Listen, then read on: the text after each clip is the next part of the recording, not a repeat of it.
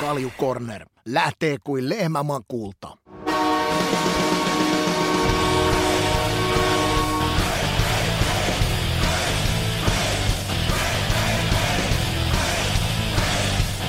Kaljukornerin jakso numero kuusikymmentäkaksi käyntiin. Pitkästä aikaa ollaan lauteilla niin sanotusti brändin mukaisesti. Äh, pelkkää kaljua löytyy täältä tänään. Äh, jälleen kerran tervetuloa meikä Mandelino dynaaminen duo Ismo Ika Lehkonen. Voi kiitoksia. Voi kiitos. Jälleen maanantai ja tutulla ohjelmapaikalla. Tämä myös livenä tuonne Turbukin Twitchiin menee. Hei, mitäs sun kesäpäivä ja itse asiassa koko viikko kuuluu? Miten on mennyt? No... Vuoden tauon jälkeen niin mä kävin Uittamon, Uittamon viinifestivaalilla perjantaina nuorison kanssa. Ja kyllä nyt ennen kahtatoista pääsin kotiin. Että, tota, no, niin Jussu oli se, mitä lähdin kuuntelemaan ja Jussun biisejä nyt kuuntelin viisi kuusi kappaletta ja, ja, ja, ja tota, se riitti kyllä. Tuttuja oli paljon ja, ja, ja hyvähenkiset bileet oli kyllä, täytyy sanoa. Että. Ja sitten kaiken lisäksi se Uittamon, Uittamon paviljonkin, niin kyllähän se on aivan sairaan hieno. Hieno paikka kyllä, että siitä ei päästä yli eikä ympäri ja, ja juoma oli vaihtavaa ja ruokakin siellä on kuulemma ja onkin, on, on viimeisen päälle kyllä. Että tota, suosittelen lämpimästi ihmisten käyvä siellä.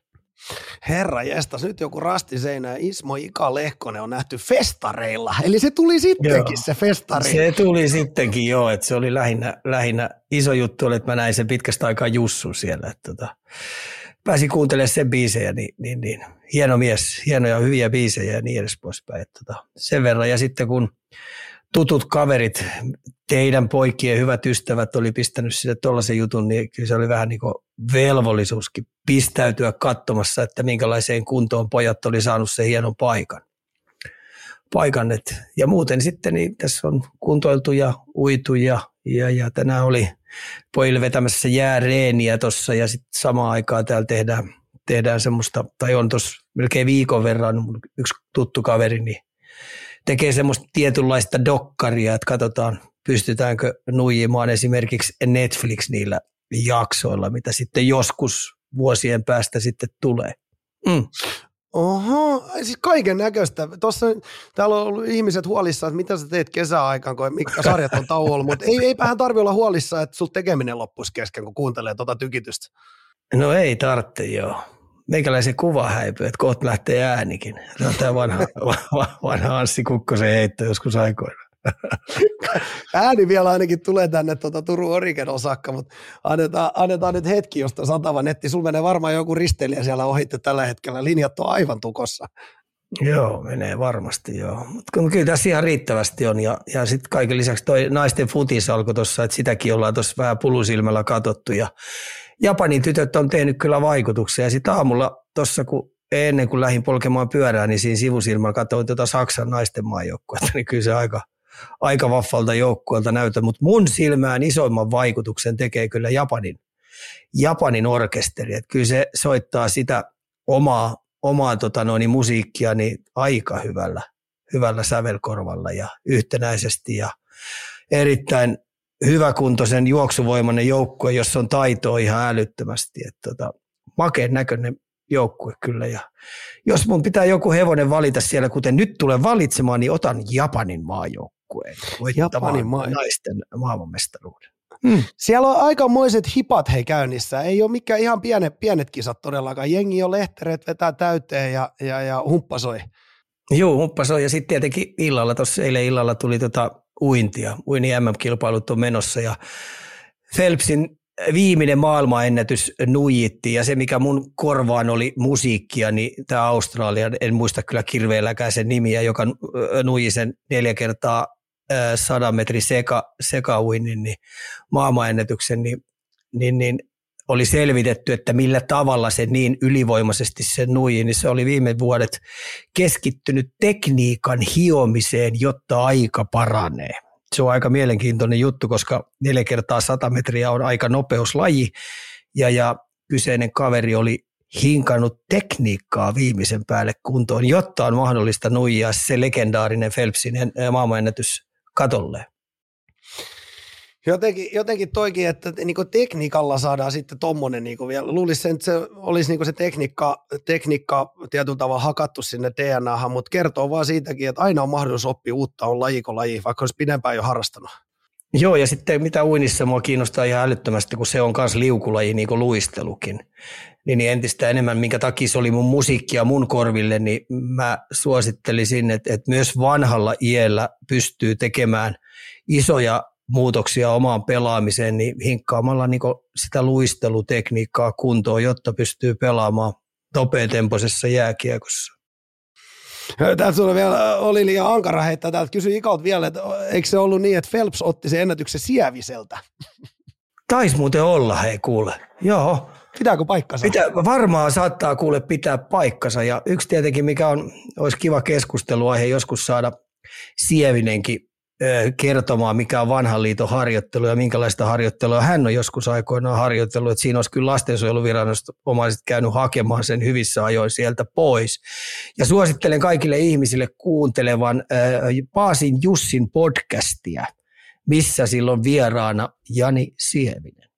Aika hei, hevi tavaraa. Mm. Ihan varmasti. Eikö ylipäätänsä uinti ole semmoinen, mitä säkin voit hyvällä omatunnolla suositella moneen huippu-urheilija siihen viereen? Siinä ei ainakaan saa paikkoja rikki niin helposti. Joo, ja tietenkin kun sä tiedät, että mä oon meikäläinen on valtava Muhammad Ali-fani, mm-hmm. niin Muhammad Ali aikoinaan veti kovimmat äh, harjoitukset altaassa. Eli tota noin, niin tämä perustuu, tämmöinen vanha totuus on, että uima tai altaassa veden, veden kanssa, kun harjoittelee, on aika mahdotonta saada paikkoja rikki. No ainoa, mikä siellä voi tapahtua, niin hukkuu, mutta tota, no, niin kannattaa olla vähän käsikellukkeita ja valita semmoisen sopivan, sopivan syvyyden, kun lähtee painamaan. Mutta tota, aika monet esimerkiksi jääkiekkoilijat, mä tiedän täällä Turussakin, niin, niin, niin altaassa harjoittelee aika koviakin harjoituksia ja siellä on aika hyvä tehdä kaikennäköisiä liikkuvuus- ja jopa voimaharjoituksia. Itse mä kuntoutin altaassa olkapääni kuntoon joskus aikoinaan niin yhdeksän kuukautta. Voin sanoa, että neljä-viisi kertaa viikossa mulla oli semmoinen neljänkymmenen minuutin setti siellä altaassa, että mä toist, jatkuvasti tein eri liikkeitä putkeen ja oli kyllä hyvä harjoitelle. Vahva suositus kaikille altaaseen harjoittele. Altaaseen vaan melkein sama mitä tekee kävelee vaikka päästä päähän, niin vesi on niin luonnollinen vastus siihen, että tota, no, ru- rupeaa tuntumaan. Hei Ika, hei kuule, nyt tulee, nyt tulee tämmöinen, tota, no, niin mä, mä en vielä tiedä tätä puolta susta, mutta onko sus yhtä karavaanarin vikkaa?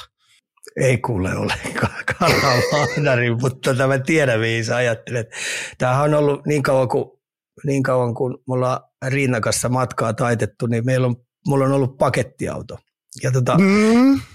näin leikkisästi voin sanoa, että jos kotonta, koto, kotiin kun tulee, niin toi lukko tai avaajan käytö on lukko, niin mulla on aina koti siinä.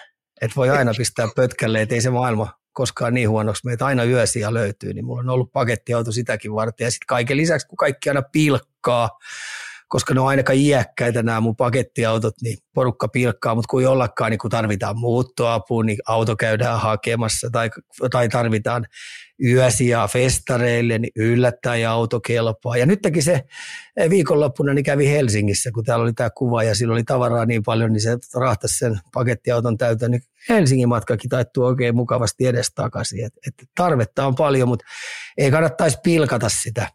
Tämäkin nykyinen sininen peuke otti, niin hei se on turbo ja se lähtee aika lujaa hei. Kyllä sanoin, si- siinä kiihtyy kuski, ei auto.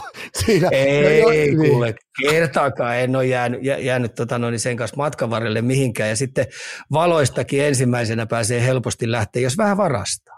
Mm. mä, tiedän, mä tiedän, että se on tuommoinen peukan partner. Mä olen sitä siinä kattelussa satavan pihassa, että tota, no, niin pitäisikö sillekin jotain tehdä, mutta vanhassa näköjään varaa parempi. Ei kannata toimiva vehjä vaihtaa. Tota, no, tie, tämä mun edellinen paketti, se oli semmoinen litease, semmoinen punainen, semmoinen koirakoppi. Niin. Mä lähdin mm. käymään Kölnissä, niin, tota, no, niin mä tulin Kölnistä takaisin, siellä oli M M-kisat silloin. Silloin tulin takaisin ja ihmettelin, että mihin hit, hit, hittoa mun punainen punainen pantteriauto on häipynyt, niin emäntä oli myynyt sen romaaneille. niin, että niin, et sulle, mä, mä meinasin, kun mun taas lähtee ensi viikolla tosiaan vetämään tuommoista tota, asuntopaunut poikasta tuohon tota, pariksi päiväksi, niin sulta on nyt ilmeisesti turha pyytää niitä vinkkejä, että mihin päin kannattaa lähteä, jos siellä nyt joku live-yleisöstä tai Spotify-kuuntelija hereillä ja on suositella joku kiva paikka, mihin kahdeksi päiväksi mennään, niin, niin, niin otan mielellään vastaan. Meinasin hakea tuosta tuota, Autoliike Niolta jonkun luottoratsun siihen, millä se tarvitsisi saada vedetty, niin ilmeisesti nyt siis mun ei tarvitse sulle sieltä autoa pyytää, että sä pidät, tosa, pidät ton peukeon partnerin tuossa ta- tallissa piikillä. Tiedän. Painaan vielä vähän. Tässä ei olisi värikynää yhtään. Kun mä olin I F K-valmentaja, niin, tota, no, niin mulla oli se lite-asia silloin. Mm. Niin, ja tota, no, niin, mä Moverin Frankille kiusasin sitä koko aikaa, että mä vedän sen siihen, kun se on semmoinen tuulet, niin kun mennään siihen halliin eteen. Mä vedän sen siihen ja pannaan siihen ne Panterin tar- tarrat. Jumalauta, se kävi kuumana. Kato, kun pelurit ajeli hienoilla mersuilla ja muulla, niin mä olin jumalauta. Sä saat kenkään heti, jos se on kerrankin tuossa pihalla Panterin tarrat. Niinhän mä sillä aina väliin silloin tällä, mutta sitten kun mä tykkäsin Helsingissä ajaa pyörällä, niin tota mä vaihdoin sen liitu, että mä vittinyt Frankkiä enempää kiusata, niin mä tulin fillarilla sitten aina reeneen. Sä, sä, sä, säilystyvää paikkaa. Tovin verran. Tovin verran. On se, on se kovaa höttöä. Hei, mulla on tässä, tota, niin mä en tiedä mistä mä oon tämmöisen pienen kesäflunssan saanut. Onko sulla mitään vinkkejä tähän? Mä nyt sen verran sun poikas kanssa, kun tehtiin tätä meidän tuottaja Vaden kanssa, niin hän sanoisi mulle, että, tota, no, että, että kun mä kysyin, että voiko mä Ismolta kysyä, että onko kesäflunu mitään, mitään tota, kun sä nyt tommonen noita tohtori olet, niin onko mitään rohtoja, mutta hän oli ilmeisesti tode, tai totesi vaan, että, että ainakaan marisemalla se ei parane. Tämä on niin kuin sun lääke. Hei, että kyllä se, kyllä se vaatii ihan sellaisen reilun votkulin, että tota, suosittelisin puolalaista votkulia ottaa sillä lääkkeenä pullollisen verran snapsella ja hyvää porukkaa otat siihen viereen ja tissuttelet sitä puolalaista votkulia, ja, mutta pidä emäntä jossain toisessa huoneessa, ei niitä juttuja jaksa kauan, mutta sä tarvitset siihen pari kaveria, mutta semmoinen pullollinen venäläistä votkulia, niin kyllä, kyllä sille ei lähtee, sitä puolalaista votkulia, niin sillä lähtee kaikki. Mm. Tässä oli nyt ainoa, ainoa virhe ilmeisesti. Mä olen tätä just kyseistä har, harrastanut tuota viikonloppuajan, mutta oli ananaslonkero kyseessä, eli lähellä oltiin. Iso, no ei, ei edes lähelläkään, ihan helvetin kaukana. Sitten se menee vielä sillä lailla, että kun sä sitä puolalaista votkulia otat, niin älä vaan lähde läträämään siihen mitään. Et se on semmoista suht kylmää, oikeastaan pakkasesta rykästyä, niin kyllä hei, sun lunssa lähtee saman tien. Eikä tule pää kipeäksi, ei tule. Ja sitten kaiken lisäksi, niin sä oot saanut semmoiset sosiaalisen kanssakäynnin erittäin uudelle levelille siinä samalla. Mm. Ei muuta kuin menoksi. Mm. Ei muuta kuin avien lenoksen ja, ja, ja ei joo. Märistä, niin hyvä tulee. Hei, tästä on nyt hyvä siirtyä itse asiaan, minkä, minkä takia täällä tänään ollaan ja mitä on luvassa. Perinteinen jakso, palataan back to the roots, eli juurille. Pitkin kesäviikkoa meillä nyt noita kysymyksiä ja aiheehdotuksia tulee sen verran paljon, että ei nyt valitettavasti kaikki todellakaan mahdu aina jaksoihin. Iso kiitos silti niistä. Päivä päivältä enemmän ja enemmän tämä meidän salaseura teitä siellä kiinnostaa. Mahtavaa. Mahtava. Tämä on positiivinen ongelma. Kysymyksiä tulee enemmän, mitä keritään Ika ottaa, eikö vaan? Joo. Öö, Kyllä. Niin. Se on juuri näin. Te siis kysytte, Ika vastaa. Aihe on meillä tänään N H L, liiga ja sitä sun tätä, eli erittäin perinteinen meininki. Aletaanko Ika tykittämään? Joo, aina palaa vaan. Kaljukorner. Mulkkuus on valintakysymys. Startataan hei N H L tällä kertaa. Liuta kysymyksiä tosiaankin, Ika, nyt edessä meidän kuuntelijoilta. Jouduttiin niitä karsimaan. Kaikkia tosiaankaan mahdu, niin kuin äsken tuossa mainitsin, mutta tota noin, niin monta täältä silti löytyy. Ota Ika semmoinen pieni konekiväriasenne nyt tähän, eli täyttä sarjaa vaan eteenpäin. Startataan tällaisella kuin, laitetaanpas Ika vähän miettimään. Jos saisit nyt valita N H L-organisaation ajatuksella, että viiden vuoden päästä pitäisi nostaa kannua, eikä olisi ennen sitä välitöntä menestyspainetta, minkä organisaation puikkoihin haluaisit? Aika tiukalla lähdetään startti, hei. Tämä on tosi paha, ja tämä on tuo Palomäen Ilkka. Näin sen, ja mä arvasin sen, että se rykäsee, se antoi mulle pikkasen vähän harkinta-aikaa, mutta tota, jos me lähdetään nyt lähdetään tästä idästä liikkeelle, niin mm, Boston ei en usko Detroittiin, Florida ei, Montreali en, en usko ollenkaan. Ottava Senators oli mun hevonen jossain vaiheessa ja tota, ne on vähän itse tota hommaa muninut, missä hallissa heidän pitäisi pelata. Ne pelaa siellä pellolla, eikä halli ilmeisesti uutta tule. Tampa on ihan oikeasti alkaa rebuilding jossain vaiheessa. Toronto Maple Leafs, yhdeksäntoista kuusikymmentäkolme, se riittää kaikille. Siellä on joku kirous, liian kovat paineet. Mennään Metropoliin, Karoliina. Nyt täytyy sen ensi vuonna tapahtua. Sen jälkeen alkaa mun mielestä jälleenrakennus. Columbus ei vakuuta mua. Devils ei, liian pienikokoinen joukkue. Islanders, no ei, Rangers ei, Flyers ei, Pittsburgh Penguins vetää viimeisiä, Washington Capitals. Niin kuule, tämä jysähti mm-hmm. tällä idän puolella niin Buffaloon. Oho. Buffaloon. Ja tota, jos mä mietin Buffalo-joukkuetta, niin Jake Thompson sentterinä, Alex Tuck mun suosikki. Sitten täältä löytyy hyökkäyksestä J J. Peterkaa, sitten löytyy, löytyy tota noin, ää, raskasta osastoa. Ne sai mun mielestä Jordan Grievea, jos ne saa sen hyvää kuntoon ja pelaa karheita jääkiekkoa, niin mä uskon, että ne pystyisi rakentamaan sinne neloskenttään semmoisen vanhan liiton Legend of Doom-tyylisen kiusaaja, karheus, santapaperi, alistajaketjun. Ja se, minkä takia mä heitän tähän, niin on tämä puolustus, hei. Täällä on isokokoisia pakkeja. Rasmus Dahlin tulee parantaa. Se antoi jo nyt viime vuonna lupaavia merkkejä. Mä uskon, että tota, siitä tulee hyvä urheilija, siitä tulee hyvä voittava pelaaja. Mä, mä, se vakuutti mut viime vuonna, koska mä olin pari-kolme vuotta aika huolissaan siitä, että mihin se ura kääntyy. Sitten kuule, mm-hmm. täällä on, täällä on tota noin, ää, isoja pakkeja, ää, otetaan tota noin, Owen Power tulee olemaan hei, Dalinin tapainen hyvä kiekollinen pakki, joka varmaan puolustuspelaamista oppii. Matias Samuessa on iso, isoja pakkeja. Ne on varmaan sitä alakertaa rakentamassa kuule tämmöisen reippaasti yli sata yhdeksänkymmentä senttisten kuntoon. Niin tässä olisi sellainen, ja maalivahtiosasto tulee varmaan ennemmin tai myöhemmin tulee kuntoon, niin kyllä mä ottaisin Puhvalon.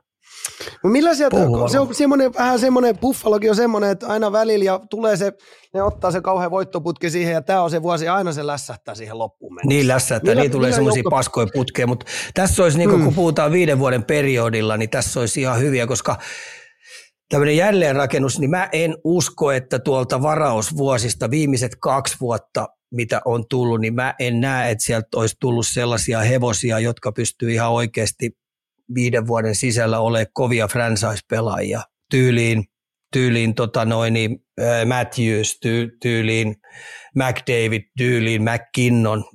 En, en, en, en, mä, en, en mä näe, että sieltä olisi kasvamassa mitään Crosbyn tyylisiä järjettömiä liidereitä. Ja mietitään nyt Chicagonkin dynastia, mikä heillä oli, niin niillä oli viitisen aika kovaa seppää siinä joukkuessa. Niin tota, tässä olisi ainakin sellaiset, että viiden vuoden sisällä niin hyvillä siirroilla, fiksuilla hankintoja sinne alakenttiin, fiksuja hankintoja sinne puolustuspäähän, isoja, vahvoja, hyvän tyylisiä pakkeja, mitä esimerkiksi viime, viime, viime, tai tässä Vegasilla oli, kun ne voitti Stanley Cupin. Heillä ei mikään pikkupoikien pakki ollut, siellä oli aika alistavia pakkeja, oli kaikki tyyniä pysty peruspeliä pelaamaan. Ja sitten tietenkin maalivahtiosasto on yksi sellainen, että heidän täytyisi se maalivahtitandeli. Mutta mä ottaisin tämän. Ja sitten kun mä menen taas tuonne länteen, niin ei siellä lännessäkään mun mielestä sitten sellaisia joukkueita ole. Että toi on niin kallis palkka, niin jo, kalliita jätkiä on esimerkiksi Edmontonilla. Niin, niin Minnesota, Nashville, Nashville nyt Trotsi siellä, silloin ihan järjet, viides vuodessa sitä ei rakenneta millään, Saint Louis, mm, ei. Ehkä, aina, ehkä Ducks voisi olla sellainen, minkä mä lännen puolelta nassauttaisin, jos pitäisi ihan pohjista lähteä, mutta tämmöinen mun suosikki viiden, viime vuoden sisään nyt, eikä ole edes tota noin, sukulaissuhteiden takia, kyllä mä uskon Coloradoa aika vahvasti. Siellä on, hei, siellä on kuitenkin hyväikäisiä jätkiä, siellä on kaksikymmentäviisi molemmin puolin olevia jätkiä on aika paljon. Öö, Makari tulee dominoimaan alakertaa, koska siinä on sellainen, että Stanley Cupin voittavassa joukkueessa alakerrassa pitää olla tämän tyylisiä pakkeja, jotka niin sanotusti dominoi sitä kiekollista peliä, pystyy ylivoimalla taikoon, viisi viisi pelissä pystyy taikoon, niin mä en näe, että tuolta, olisi, ta, tuolta varausvuodilta olisi sen tyylisiä jätkiä, että nyt kassikaupalla tullut näihin N H L-organisaatioihin. Että tota, lännen puolelta Colorado on se mun hevonen, mutta tota, tämä Buffalo varmaan yllättää kaikki, mutta tota, päädyin siihen. Mm. Täällä on, täällä on live-yleisössä joku sun kanssa puolella, että hyvä pikki ostaa, ostaa sun perustelut. Hei, oikeastaan vähän tähän samaan asiaan liittyen tai joukkueiden rakentamiseen. Meillä oli kyssäri, että kuinka tärkeitä hankintoja N H L-seuroille ovat minimisopimuksien pelaajat? Nouseeko mieleen esimerkkejä kolmos- nel- neloskentän pelaajista, joilla on ollut isokin merkitys menestyksen? Puhutaan siis pelaajista nyt, jotka luistelee semmoisella about miljoonan lapulla. No kyllähän tietenkin Colorado, Colorado omalla tyylillään, olihan siellä Cogliano ja ketä sieltä tuli. Mä en muista mitä Hel- Helmi on saanut, mutta ne on kuitenkin sellaisia jätkiä, jotka aika ratkaisevissa rooleissa ollut.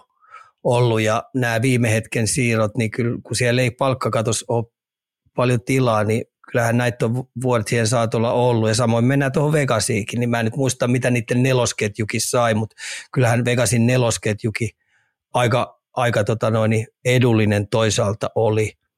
Että kyllä se on tietynlainen taiteen muoto, että et, et sä löydät sitten oikeasti halpoja jätkiä just siirtorajan kynnyksellä, jotka oikeasti parantaa sun joukkuetta.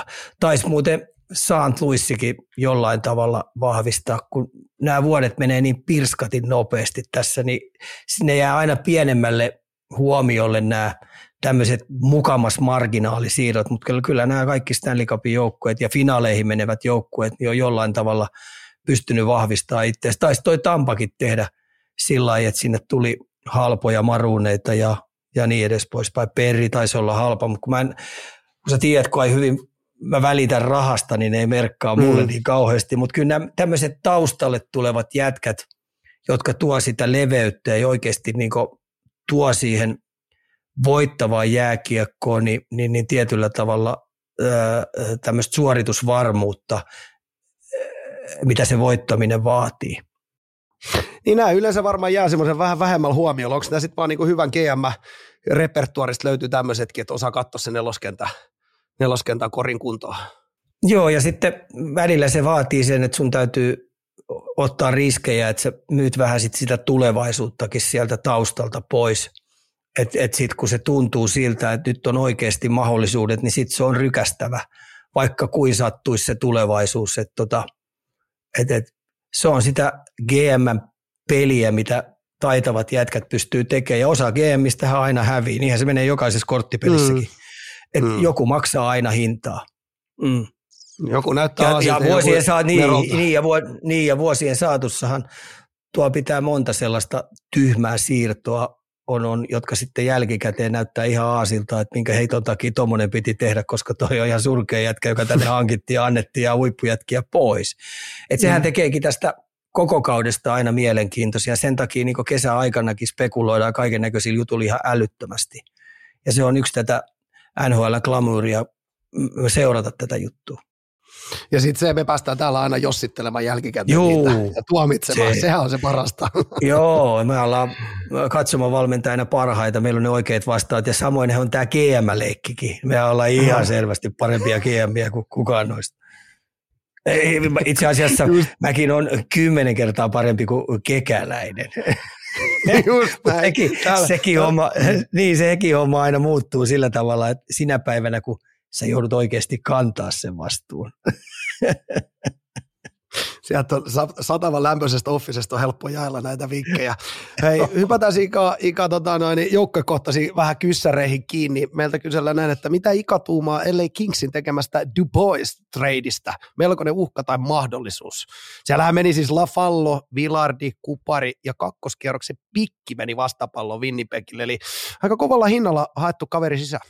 Joo, kyllä tässä on tietenkin Kopitar, Rudaudi.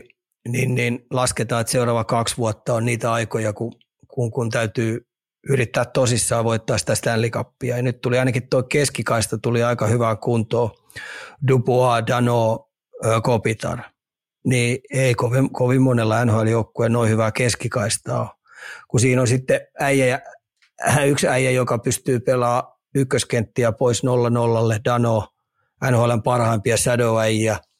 Siinä todetaan vähän varmaan niin tämmöistä hyökkäystulivoimaa pois ja siihen varmaan rakennetaan laitoihin sellaisia jätkiä, jotka oikeasti pelaa niin sanotusti McKinnonit ja McDavidit nollille. Niin sitten Kopitar ja Dubois niin vastaan siitä hyökkäysvoimasta ja kyllä mä uskon, että se nelosketju niin sinne tulee. Rakentaako sit isokokoisen vahvan fyysisen ketjun vai rakentaako sit nelosketjun niin luisteluvoimaksi, nopeaksi, vikkeläksi?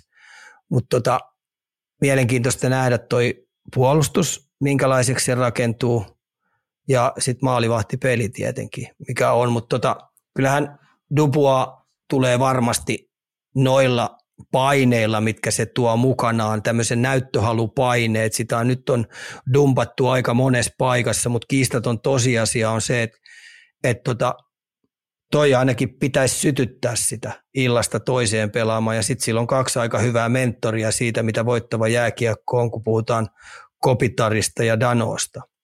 Et tota, mä uskon, että tulee pelaa tykkikauden. Hyvä hankinta. Voisi ottaisin se, koska tahansa omaan joukkueeseen Dubois. Onko nämä niitä, myös niitä hankintoja, kun otetaan se riski ja sitten vuoden päästä me nähdään, että, että oliko hölmö vaihto vai se, että oliko nerokas? nerokas no joo, joo, vuosien parin, kolmen vuoden kuluttua mm. me nähdään, että oliko tämä riskihankinta, mutta mä en tässä vaiheessa näe kyllä Duboista riskihankinnasta, että mistä sä löydät ton kokoisen, noin luisteluvoimaisen, noin vahvan ja sitten mä lasken siihen, että näihin vaikeuksiin, näihin paskoihin, iltoihin, mitä sillä on, koska media on painannut sitä aika kovin ja vähän syyttänyt laiskaksi ja huonoksi tiimijätkäksi ja muuta, niin nyt kun se hyppää tuonne losiin, niin tota, se pääsee niistä taakoista eroon ja se, se kyllä haistaa ja tunnistaa ja tuntee nahassaan sen, että ilta toisensa jälkeen hänen pitää todistaa, että hän on hyvä tiimipelaaja. Otetaan syksyllä tähän uudestaan kiinni, katsotaan miltä tämä trade näytti. Hei, sitten mennään no. Ika Torontoon. Maple Leafs tällä hetkellä kuusi pilkku seitsemänkymmentäviisi miljoonaa käpin yli. Tähän laskettu vielä Mussinin long term injury. Miten ratkaistaan? Murray saadaan tuosta kyllä heivattua johonkin, mutta sekään ei riitä.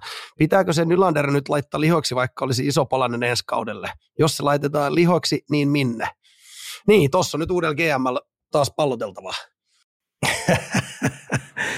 Sittenhän sieltä, nehän menetti Ryan O'Reilinkin sieltä, mikä on mun mielestä aika iso pelaaja, niin Nashvilleen se päätti lähteä sinne, mikä yllätti. Ja moni muukin sieltä sitten lähtee, että kyllähän kiistaton tosiasia on, että, että kenet ne lähtee kauppaamaan sieltä. Tavares, se on tullut Torontoon sen takia, kun se on oma sen kylän poikia. Se on isolla hypellä tullut ja se pelasi mun, tai pelaa kyllä logolle.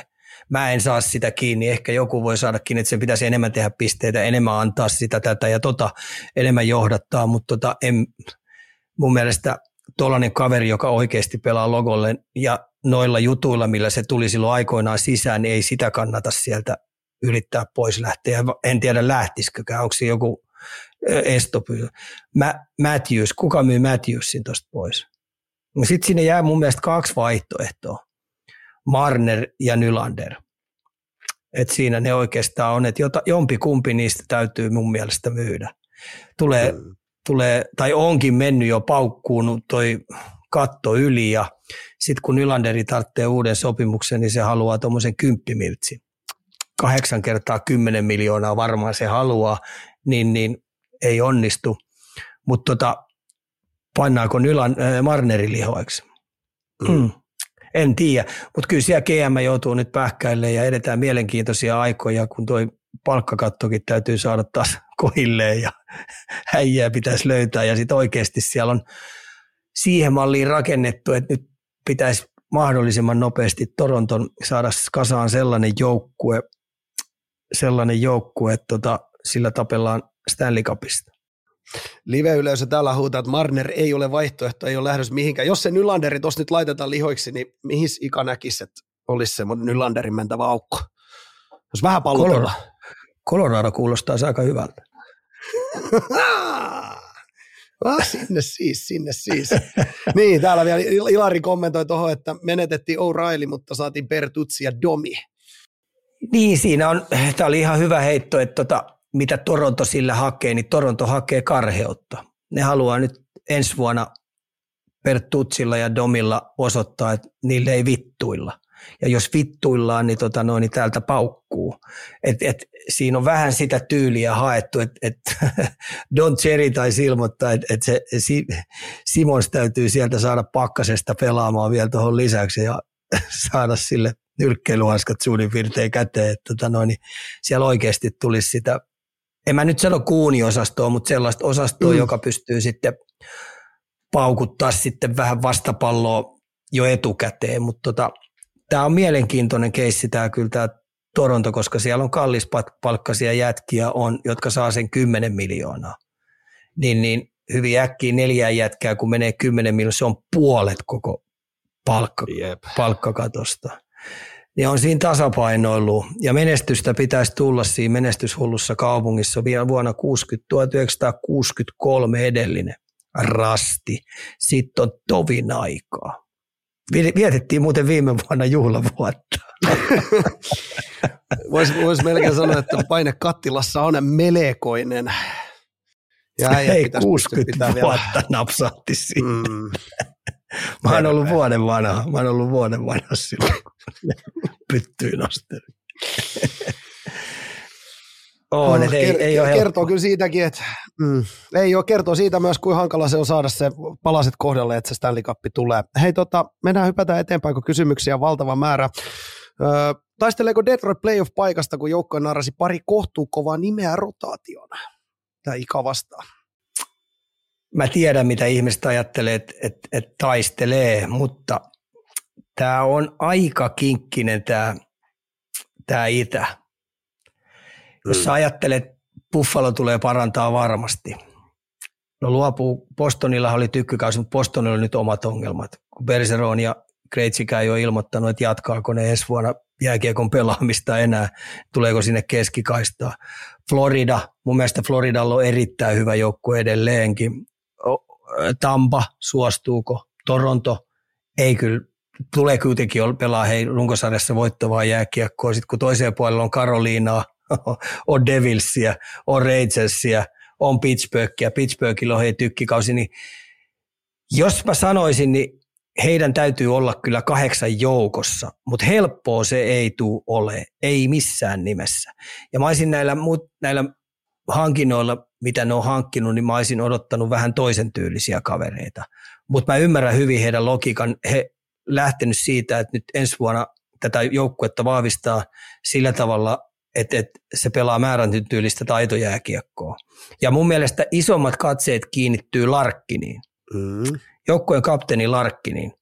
Nyt sen pitäisi pystyä pelaamaan se kahdeksankymmentäkaksi peliä tasaisesti. Ole koko aika eturivissä.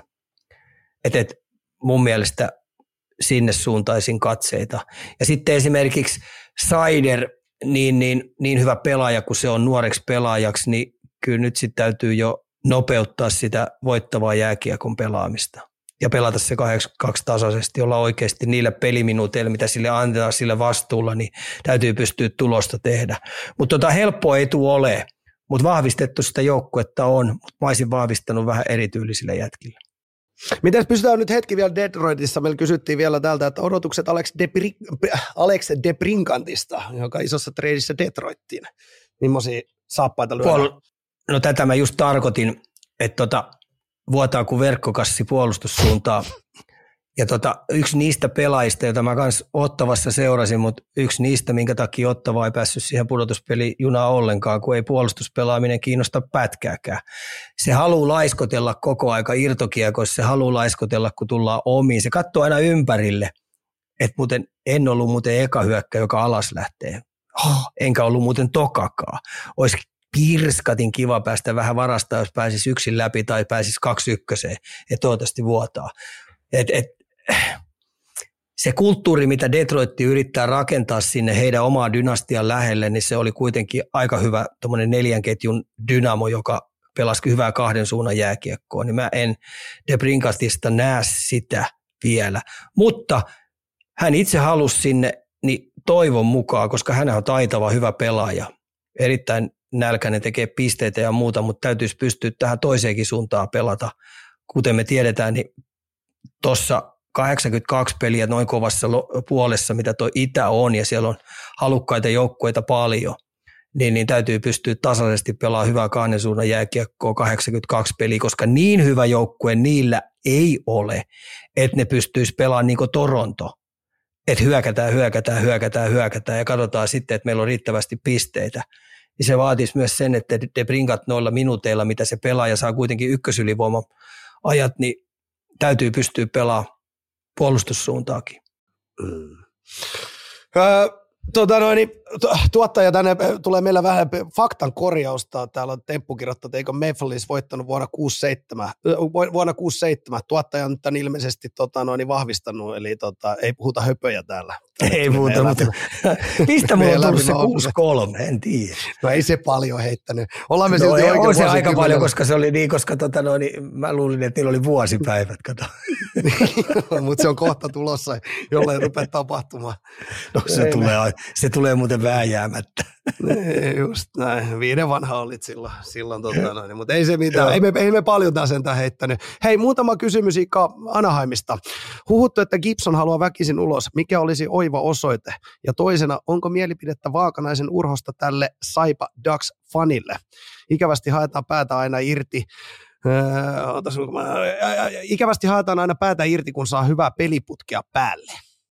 Tota Gibson, joo, tämä on mielenkiintoinen. Mm. Sehän oli itse sitten sanonut, että ei hän ole semmoista tarkoittanut, tai oliko agentti, joka kor- korjasi sen, että et haluaisi. Mä en Anaheimista hänenä lähtisi pois. Se on mun mielestä tulossa ennemmin tai myöhemmin. Siellä on nyt aika hyvä pössis mun käsittääkseni päällä. Mutta mihin se lähtisi tässä? Niin. Mm-hmm.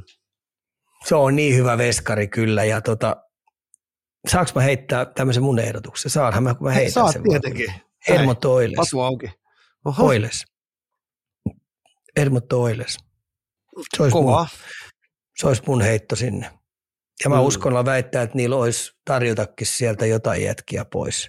Mutta kyllähän Gibsoni on sellainen veskari, että mä uskon, että et tota, se kestäisi jopa Öljykaupungin paineet. Se kestäisi tuolla. Se pystyisi pelaamaan, koska se on Anaheimissa nyt ollut pitkään, missä ei ole puolustettu ollenkaan.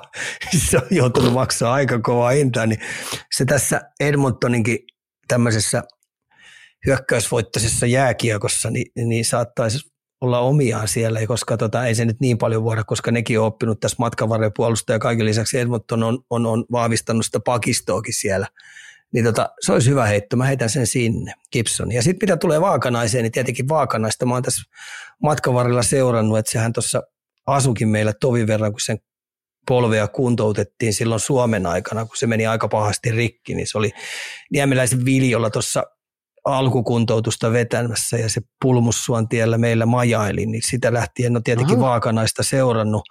Ja mä näen, että se on N H L-tason pakki, mutta sitä on elämä kolhinut aika paljon. Se ei ole saanut kroppaa pidettyä ehjänä. Ja mä, jos mä olisin hänen agentti tai neuvoantaja tai kuuluisin siihen ihmissuuden verkostoon, mikä on, niin tekisin kaiken, kaiken sen, että nyt löytyy sellaiset Sellaiset systeemit, sellaiset jutut, että sen saa sen kropan kestämään ja selvitetään, miksi ja mitä varten määrätyt jutut on mennyt ja mitä niiden eteen pystyisi tekemään, että se saisi pelata, pelata tota noin, terveenä yhden kauden. Mutta hyvä aihio pakkina, tykkään kovin, hyvä harjoittelee, hyvä tota noin, tiimijätkä, ää, arvot kohdallaan. Harmillista, kun on elämä potkinut aika kovin ja sitten varsinkin tuo Bostonin vietetty aika, mikä siellä oli siellä farmissa, niin ne ei sitä nostanut jostain kumman syystä yli, ylös, vaikka tota noin, niin se pelasi hyviä, hyviä, hyviä putkia siellä farmissa. Mä näin kolme sen farmipeliäkin näin, no. muistaakseni näin oli katsomassa ja vakuutti mut sielläkin. Hyvä tyylikäs pakki, tykkään. Toi on, toi, on, toi on kurja kohtalo, kun sä jäät sit siihen tietyllä tavalla, että sut on niin kuin latu auki ja sitten tulee joku ja taas mennään takaisinpäin ja, ja siinä niin kuin motivaatiokin varmasti rupeaa jossain kohtaa niin kuin olemaan koetuksella. Siinä on, kovinta on, se, niin, siinä on kovinta se, että jos sulla on vammoja tai sä saat jonkun vamma ja sä joudut kuntouttaa ja sit sä tulet vähän keskenkuntoisena pelaamaan ja sit yhtäkkiä se ovi aukisi ja sit sun pitäisi olla, niin se on saamarin raastavaa, että sä et mm. pääse tekemään sitä hyväkuntoisena ja varsinkin täysin terveenä. Okei, pro-pelaajat ei kauheasti terveitä päiviä näkään, mutta olla lähellä sitä optimaalista fyysistä kuntoa, että aina jos on semmoisia...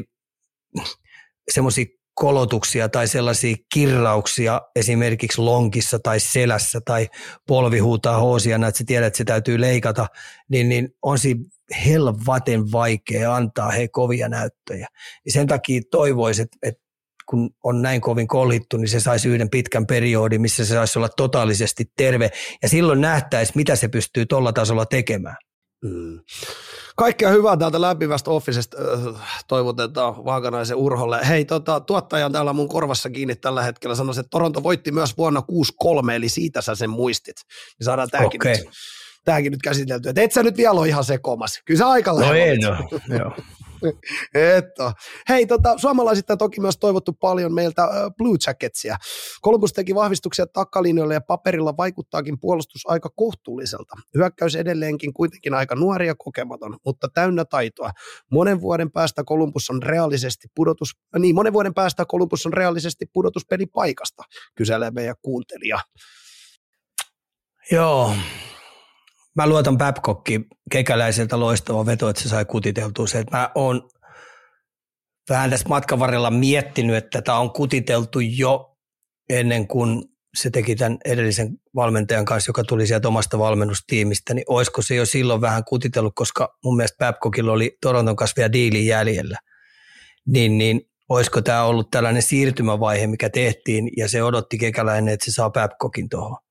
Mike Babcock on mm. erittäin kova ammattilainen. Se pystyy nuorista pelaajista marinoida tuolla kokemuksella, mitä on. Ja nyt kun se on vielä viilannut sitä omaa, omaa työkalupakkia vähän inhimillisempään suuntaan pommin varmasti, niin, tota noin, niin taktisesti ja harjoituksellisesti ja se, mitä N H L:ssä voittaminen vaatii, niin kyllä sillä tiet ja keinot. Ja se pystyy mun mielestä tota projektia nopeuttaa.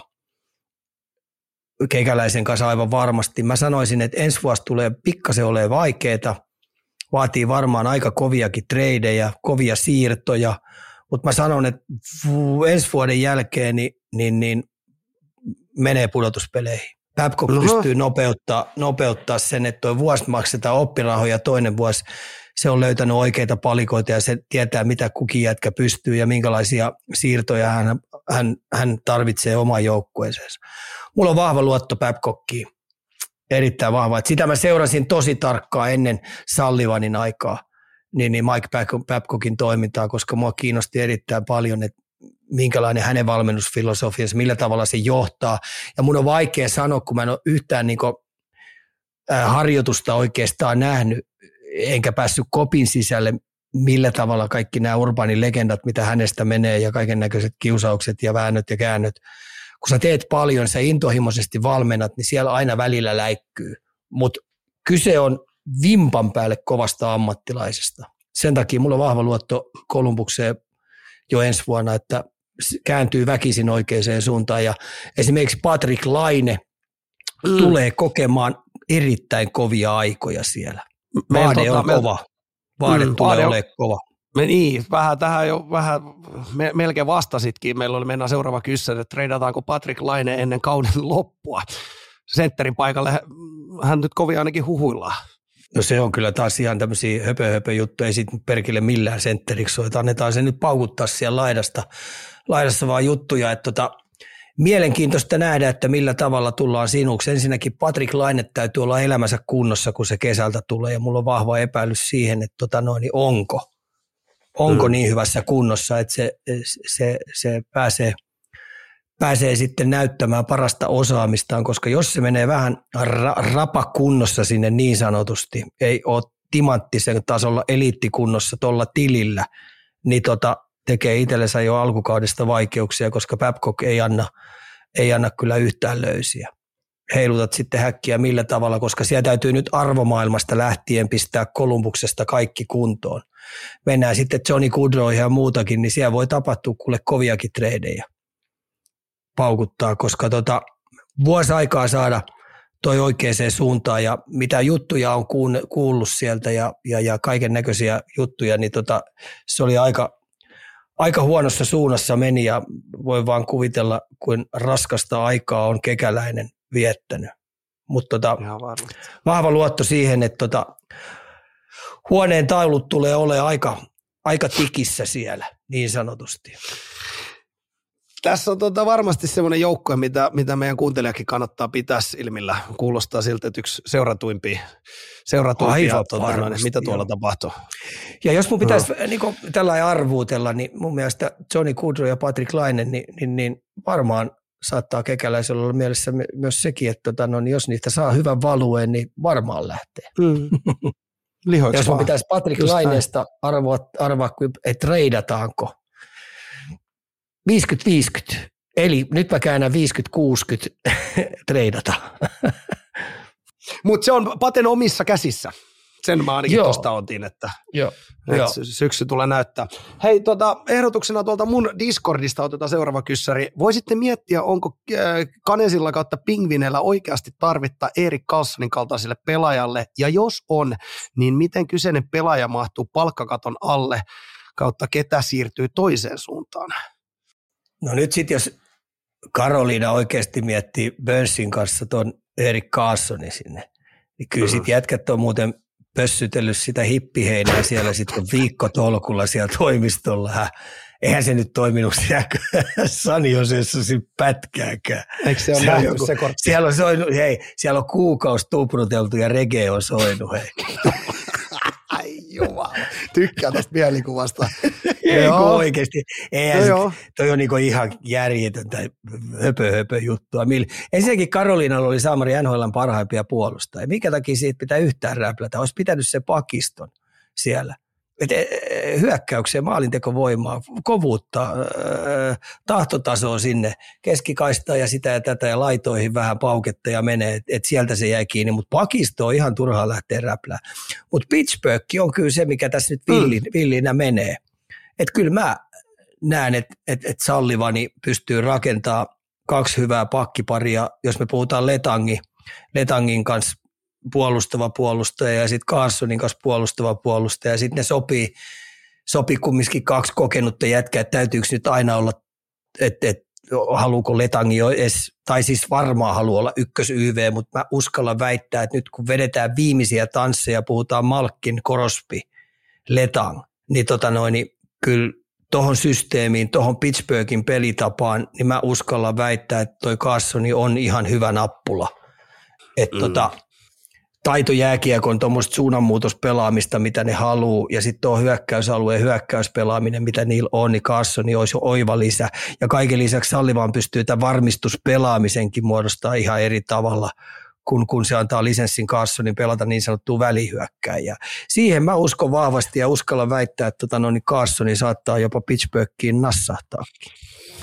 Niin, siellä tarvitaan uusi tämmöinen tota, noin, sukunimi, mikä myy paitoa. Mitä tämä San Josel sitten tarkoittaa? Sieltä kumminkin Pohjamudissa mennään ja tämmöinen, niin saksit sitten, onko siellä rebuildi sitten edessä, jos tämmöisestä luovutaan? No, San, San Josessa on joka tapauksessa, että niiden on pakko mm. luopua tuosta Karlssonista ja ne on varmaan tyytyväisiä, jos ne pääsee siitä eroon jollain hyvällä ja saat siitä, saa siitä hyvän valueen.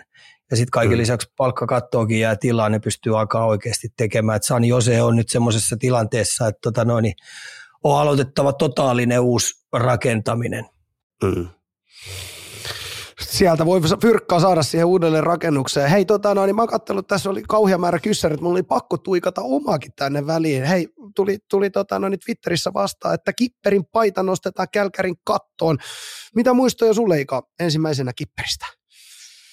Joo, se, että sä pystyt kanalaisessa joukkuessa, tuommoisessa kiekkohullussa kaupungissa kuin Calgary, niin pelaamaan tuollaisia ottelumääriä ja oles niissä paineissa ja kaiken lisäksi vähät välität, mitä media heittelee juttuja ja oot omanlainen elämäntapa intiaani siellä preerialla, niin se oli erittäin pidetty kylmähermonen jätkä ja harmittaa hänen puolestaan, että se Stanley Cupin finaali taittui sitten aika rimaa hipoen, niin, niin, niin ei jäänyt kuin luu käteen, että se kuitenkin päätyy asti ja pienestä kiinni, että se olisi myös saanut nimensä siihen Stanley Cup-kannuun, mutta tota, ei tapahtunut, mutta jätti sinne eli-ikäisen muiston ja edelleen ne kaipaa niitä kipperiaikoja.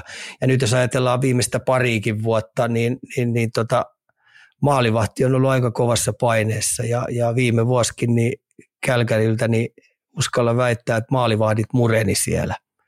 Niin tota, mm. kipperi turkulaisia mokkeja, että jos mä pistän tästä Rinteen Peksi paitakattoon, Kiprusovi nyt paitakattoon, niin kyllä nämä ajat, että meillä on tollaisia jätkiä ollut suomalaista maalivahti suurlähettiläänä pyörinyt tuo Pohjois-Amerikassa, niin onhan se aika mannaa ollut. Ja on toivottavasti se. Meidän nuorista, nyt tietenkin nuorista tulee ensimmäinen Saros mieleen, että Saros pystyisi tykittämään tuollaista uraa, mitä esimerkiksi kipperi pelaa. Niin, tota noin, niin vielä kun saataisiin Saroksen takaakin tulee näitä uusia mokkeja ja painaa tällaista uraa, mitä noi on painanut, niin olisi aika makeeta. Tuleeko sinulle joku kolmas mokke vielä mieleen? No Lehtosen, Lehtonen, Dallasin mokke on myös yksi kahdeksan kolme syntynyt, Jokeri kasvatti, niin tässä ne oikeastaan ne kolme sellaista mokkea on, jotka on... on. Ras, raskia täällä heillä. No Raski, niin totta kai Raski on. Raski niin. Meidän sunottu, se on kanssa. Hei, mieti, kuin he, hyvin meitä on hellitty tässä. Äläpä, mistä, se, mistä se johtuu, että ne, mitkä on ollut ne kulmakivet? Et jotenkin sellainen mutu on, että et suomalaiset vähän tiedetään hyvistä molareista, niin, niin millä me ollaan saatu tämmöisiä huippumokkeja tonne? Mitä me ollaan tehty Maaliva- oikein? Ensinnäkin maalivahtikulttuurihan meillä on, että historia on pitänyt sisällään valtsut ja kumppanit, Ur- Urpo Ylös ja kumppanit, niin mm. meillä on ollut sellainen, että, että nuoriso on niihin aikaan halunnut mennäkin maaliin aika hyvin. Eli, eli se on ollut sellainen paikka, mihin osa on vaan halunnut mennä ja sinne on saatu aika lahjakkaat mokkeja. Sitten on muistettava, että tuossa yhdessä vaiheessa meillä oli tosi hyviä maalivahtivalmentajia. Ne sai hyvissä ajoin jo oman valmentajan sinne omiin harjoituksiin just oikeisiin aikoihin, kun puhutaan ää, jopa kaksitoista vanhana. Sitten kun mennään C-junnuihin, niin on maalivahtivalmentaja, mennään B-junnuihin, A-junnuihin, maajoukkueessa oli myös maalivahtikoutseja niillä. Niin ne sai erittäin hyvää maalivahtikasta. Me oltiin edelläkävijä tässä maalivahtivalmennuksessa. Niin tota, nämä pääsivät aika hyvään putkeen jätkät kiinni ja, ja se poiki aika hyviä juttuja. Sitten tätä suomalaista maalivahtivalmennustahan lähti, lähdettiin matkimaan. Venäjä ryösti meidän parhaat vanhat sinne K H L ja sitten Pohjois-Amerikassakin oltiin erittäin kiinnostuneita siitä, että millä tavalla me oltiin rakennettu täällä maalivahteja. Ja toi valmennustietous tavallaan ryöstettiin. Ja tota uutta maalivahtisukupolvea, niin siellä ei ole siinä määrin tullut, kun sitä aikaa niitä oli. Et, et, niin on se, on, siellä on nuorempaa on, on tulossa, mutta ei samalla lailla kuin nyt oli siinä yhdessä vaiheessa, niin niitä oli semmoisia kymmenen viisitoista hyvää maalivahtivalmentajaa. Tässä just Seriffi kirjoittaa, että suomalaiset maalivahtivalmentajat lähti Venäjälle ja mitäs sieltä nyt tulee. Niin, mokattiinko me tuossa kohtaa, oltaisiko me millään pystytty edes kilpailemaan silloin liksojen kanssa, venäläisten kanssa, että me oltaisiin menetetty sitä talenttia. Ei, mm. mitään ja, ei mitään jakoa, että kyllähän... K H L sen politbyron rahoilla, mitä ne on pyörittänyt, niin, niin, niin, niin, tota no, niin ei mitään jakoja.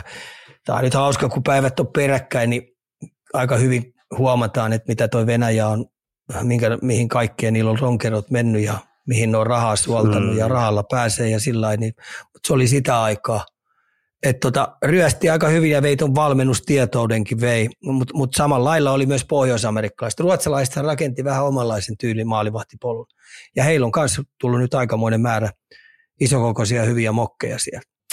Juuri näin. Hei, otetaan muutama suomalaispelaaja vielä ja startataan tällaisella kuin, että M G kuusikymmentäneljä tilanne ensi kaudella. Onko N R I-uraa vielä paljon jäljellä? Entä sen jälkeen? Miltäs Mikke? Ja joo, siviilipuolellakin maistuu. Kuohuu kaiken näköistä. Toivottavasti mm. saa sen jäsennelty oikein kunnolla. Ja sillä on kaksi vuotta käsittääkseni Pittsburghissa sopimusta jäljellä. Ja mä olin satavarma, että toi siirto Nashvillestä Pittsburghiin oli onnistunut, mutta se oli meni ihan täysin mun mielestä vihkoon. Se ei löytänyt sieltä omanlaista, omanlaista paikkaa, mutta katsotaan nyt, siitä on muutama kärkipelaaja vissiin siirtynyt pois jaloista, niin löytäisikö nyt semmoisen paikan Granlundit on Sallivanin alaisuudessa vai kaupataanko se jonnekin toiseen. Mutta tota, kyllä mä näen sen hyvänä N H L-pelaajana ja sen, että tota, jos mä saisin jonkun siitä vähän muutettua, niin tämmöisen runnovan, tämmöisen repivän, ää, räjähtävän luistelun, niin saada se jälleen Saippuaksi. Se on aika kuluttavaa, kun se tykittää koko aika all in siellä, niin kuin repivästi stop and go pelaamista, niin sen roppa huutaa kyllä sitä kautta öö, hoosiannaa, niin satsaisin hänenä, eihän, kun puhuttiin luistelutekniikasta, niin nopeaksi voi tulla tekemällä teknisesti asioita paremmin, niin Mikke voisi olla sen, sen harjoittelun nyt, ottaa oikein tikun nokkaa ja mennäkin Saippuana sitten Sullivani alaisuuteen. Mutta tota, näytön paikka on ja toivottavasti löytää paikkansa Pittsburghista oikein kunnolla ja saa tulosta aikaiseksi. Mä tykkään, se on semmoinen vo- hyvä pelaaja, joka pelaa kahteen suuntaan nöyrästi ja ei tee itsestänsä numeroa ja kyllä on marjoinut itsensä niin kuin, öö, Niin hyväksi N H L-pelaajaksi. Vaikea oli toi viime vuotta ja paskaa sai varmasti, koska Pittsburgh jäi rimaa hipoe. hei, mm. tota noin N H L, NHLstä ulos. Ja mieti hei, yhden pelin takia, niiden piti yksi peli voittaa, taisi olla himassa vielä Chicago Blackhawks. Hei, ja sillä tappiolla Florida meni ja meni finaaleihin asti. Ja meni finaaleihin. Joo. Pientä marginaalien laji. Näistähän se huomaa tämmöisissä pallotteluissa. Mä, hei, mä menen tästä aasinsillalla, kun mä oon tässä, mulla on ollut pari mm. viikkoa miettiä N H L. Mä rupean entistä enemmän, mä luulin, että mä oon tietänyt kaikennäköisiä juttuja. Mä oon miettinyt N H L, mutta tuli tuosta Floridasta mieleen, kun Floridahan sai tää lihat tosi paljon paskaa sit finaaleista. Paskavalmennus ja Paul Morris on ihan sukka ja pelitapa oli väärin ja kun ei nyt kerännyt joukkoja kasaan ja jos ne olisi vetänyt viivelähtöä sen ja sen verran tai ne olisi siinä vaiheessa jättänyt tuon kurittomuuden tuosta pelistä pois. Hei, mä, mä, mä, mä sanon nyt suoraan, kun tuon Ranskan ympäri ja kun mä katsoin sitä, kun tiin, se, se on vähän niin kuin tylsää katsomista, niin siinä ajatus mm-hmm. harhaili. Mä rupesin Floridan matkaa miettimään, niin jumalauta. neljäkymmentäyksi peli, mä poikkasin se, neljäkymmentäyksi viimeistä peliä, ne pelas elämän ja kuoleman pelejä. Koko aika piti voittaa peli, piti kääntää, piti vääntää, piti taistella, piti löytää tietekeinot, kun jollakaan rimaa hipoen, se vieläkin rima heiluu siellä väpättää, mentiin just yli, ei jääty keräily eriin, häh? Joo joo, joo joo, ei jääty keräily. Sitten hei, eka ottelusarja, toka ottelusarja. Kolmas ottelusarja, niin ne oli neljäkymmentäyksi peliä pelannut ja ne pelasi kolme ottelusarjaa henkihieverissä ja meni finaaleihin. Ja ensinnäkin mä voin sanoa, kun mä oon nyt neljäs, neljät tai viidet Stanley Cupin ollut paikan päällä, niin se ei ole kenenkään missään urheilulajissa ei ole normia, että sä pelaat neljä ottelusarjaa. Niitä ei pitäisi oikeasti pelata, se on ihan karmea. Että sä pelaat mm. vielä neljännen. Se on kahden viikon mylly, johon sut vielä yhden kerran pistetään. Ja se on, se, sillä ei ole terveyden kanssa mitään tekemistä, sillä ei ole millään niin kuin fyysisellä elementtien kanssa mitään tekemistä. Ja hei, niillä taisi olla kaksi tervettä jätkää, kun ne alkoi vääntää siellä. Niin perkele, sun piti pelaa vielä yksi ottelusarja.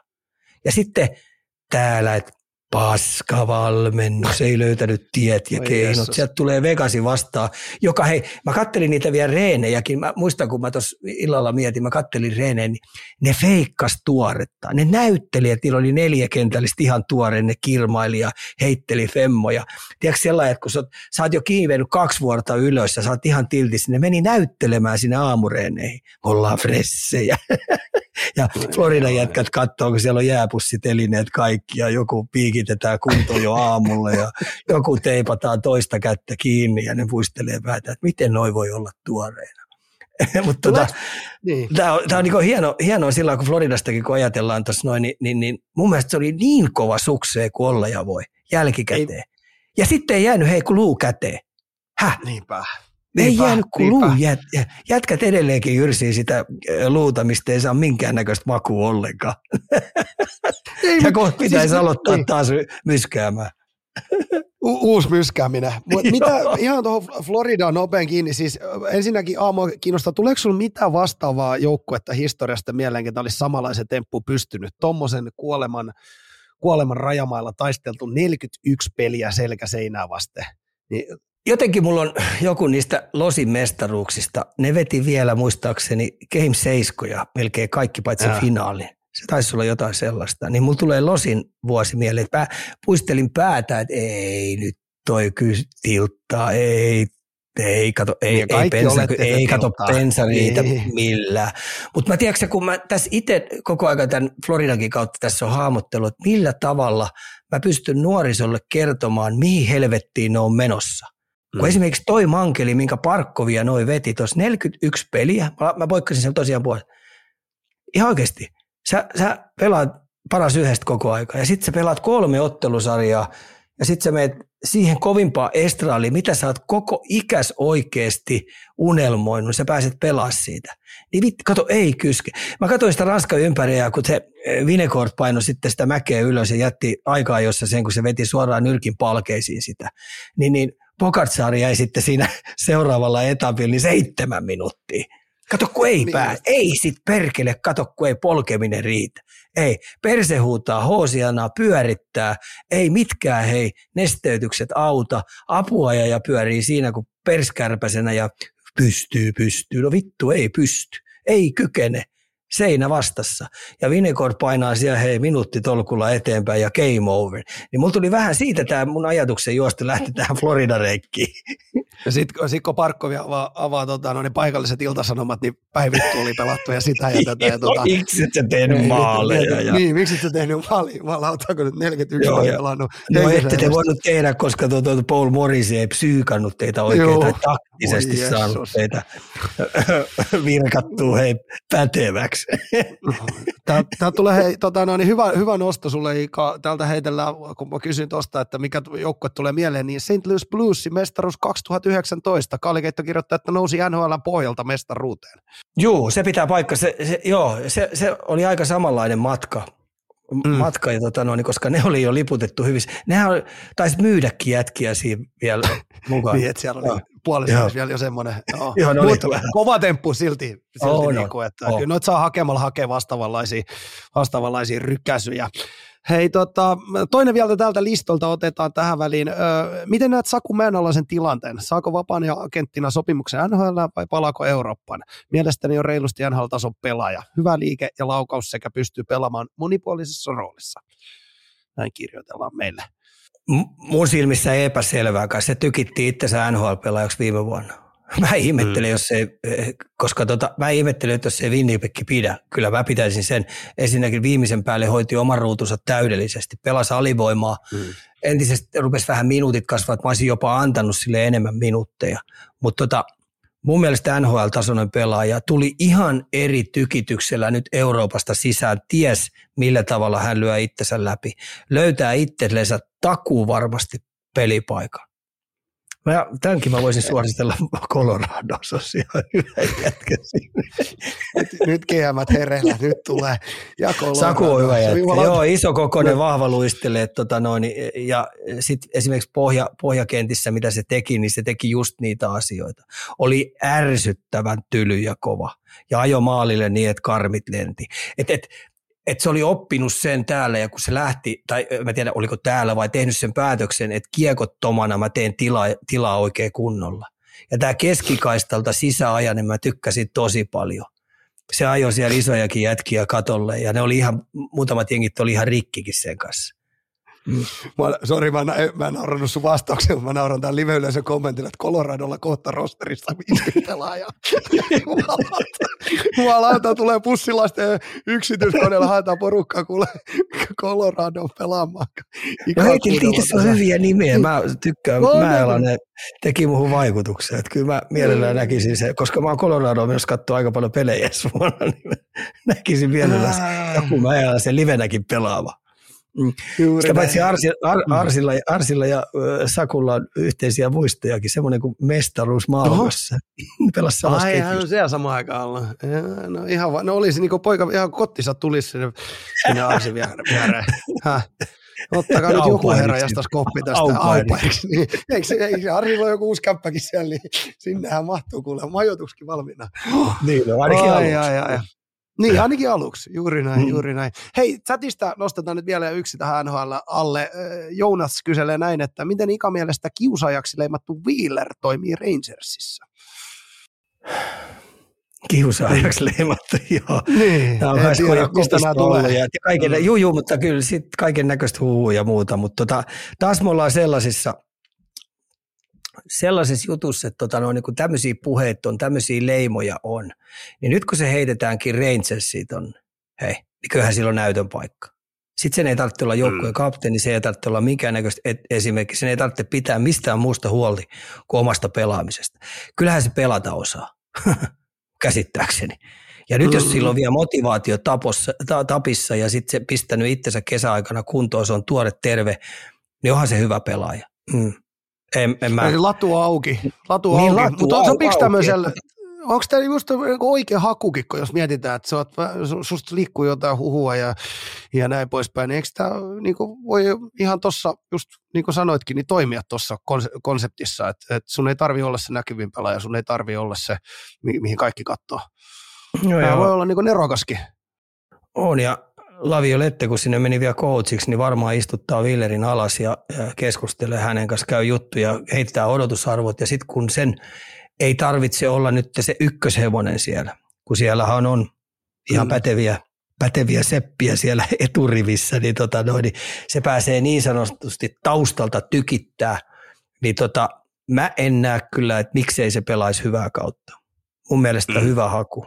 Minä ainakin ottaisin no. G M:nä. Mm. Niin sanottu nappihankinta. Joo, ja sitten tietenkin, kyllähän jokainen ymmärtää, että tuossa paskamyrskyssä, mitä sekin on Winnipegissä saanut, kun sekin on kanadalainen kaupunki, ne on kaikennäköisiä juttuja kertonut ja värikynää lisätty, ja sitten vielä Kallen, Kallen tätikin on kertonut kaikennäköisiä kauhutarinoita siitä, niin, tota, niin, niin äh, pääsee tonne ja pääsee ihan puhtaat pöydät lähteen, niin siinä voi olla aika hyvä näytön paikka sille, hei. Ja motivaatio on kyllä tapissa. Ja haluan katsoa, täytyy... kun se menee muuten Winnipegiin pelaa, minkä miten se pelaa. Ottamatta nyt kantaa tähän Wheeler-statukseen, niin tämä on varmaan ihan hyvä muistaa näissä ainakin, kun näitä huhui liikkuu, niin nehän voi olla ihan joku tietoisestikin levittää tämmöistä tietyllä tavalla. Tämä on kumminkin mediageimiä ja, ja, ja ne välttämättä aina ihan pohjaudukaan kaikkea. Pieni kriittisyys kannattaa aina olla näihin huhuihin. Eikö vähän näin jo, kun näitä mietitään? Oh, ei, ei niin vähänkään, aika paljonkin. Ja tuota, no niin, mm. kyllähän me... Tiedetään, me Suomessakin niin kaiken näköisiä juttuja menee laidasta laitaan ja sitten jonain kaunina päivänä ne vasta sitten selviää, että ei niistä ole puoliakaan tosiaan, mutta tota, näin nämä jutut lisääntyy. Joo. Näin ne lisääntyy. Mä, uskon, Hei, mä, uskon vahvasti, niin. mä uskallan vahvasti, että tota, no, niin hyvä hankinta sinne ja kaiken lisäksi ne pelaa vielä tuommoista tähtisaden jääkiekkoa niin pelillisestikin niin, niin, niin, tota, no, niin sopii sinne. Juuri näin. Hei, viimeinen N H L:stä. Pikkasen aikaisessa ollaan, mutta me, me aina tykätään olla aikaisessa. Veikkaus ensi kevään Stanley Cup-finaali parista. Uskallaks heittää ilmoille, mitkä jengistä sun lapuissa nyt vahvoilla? Jos otetaan vaikka niin päin. Mä pistän semifinaalit. Semifinaali yes. Kuulostaa erittäin hyvälle. Semifinaalitykitykset. Mä otan lännestä, lännestä Edmonton Oilers ja Oho. Colorado. Colorado. Colorado. Yes. Sitten itä onkin sitten taas vähän vaikeampi. Mä otan, ei perkule, tää on paha. Tää on paha. Mä vedän Rangersi. Rangers ja outs. Mä otan se Buffalo. Rangers Buffalo.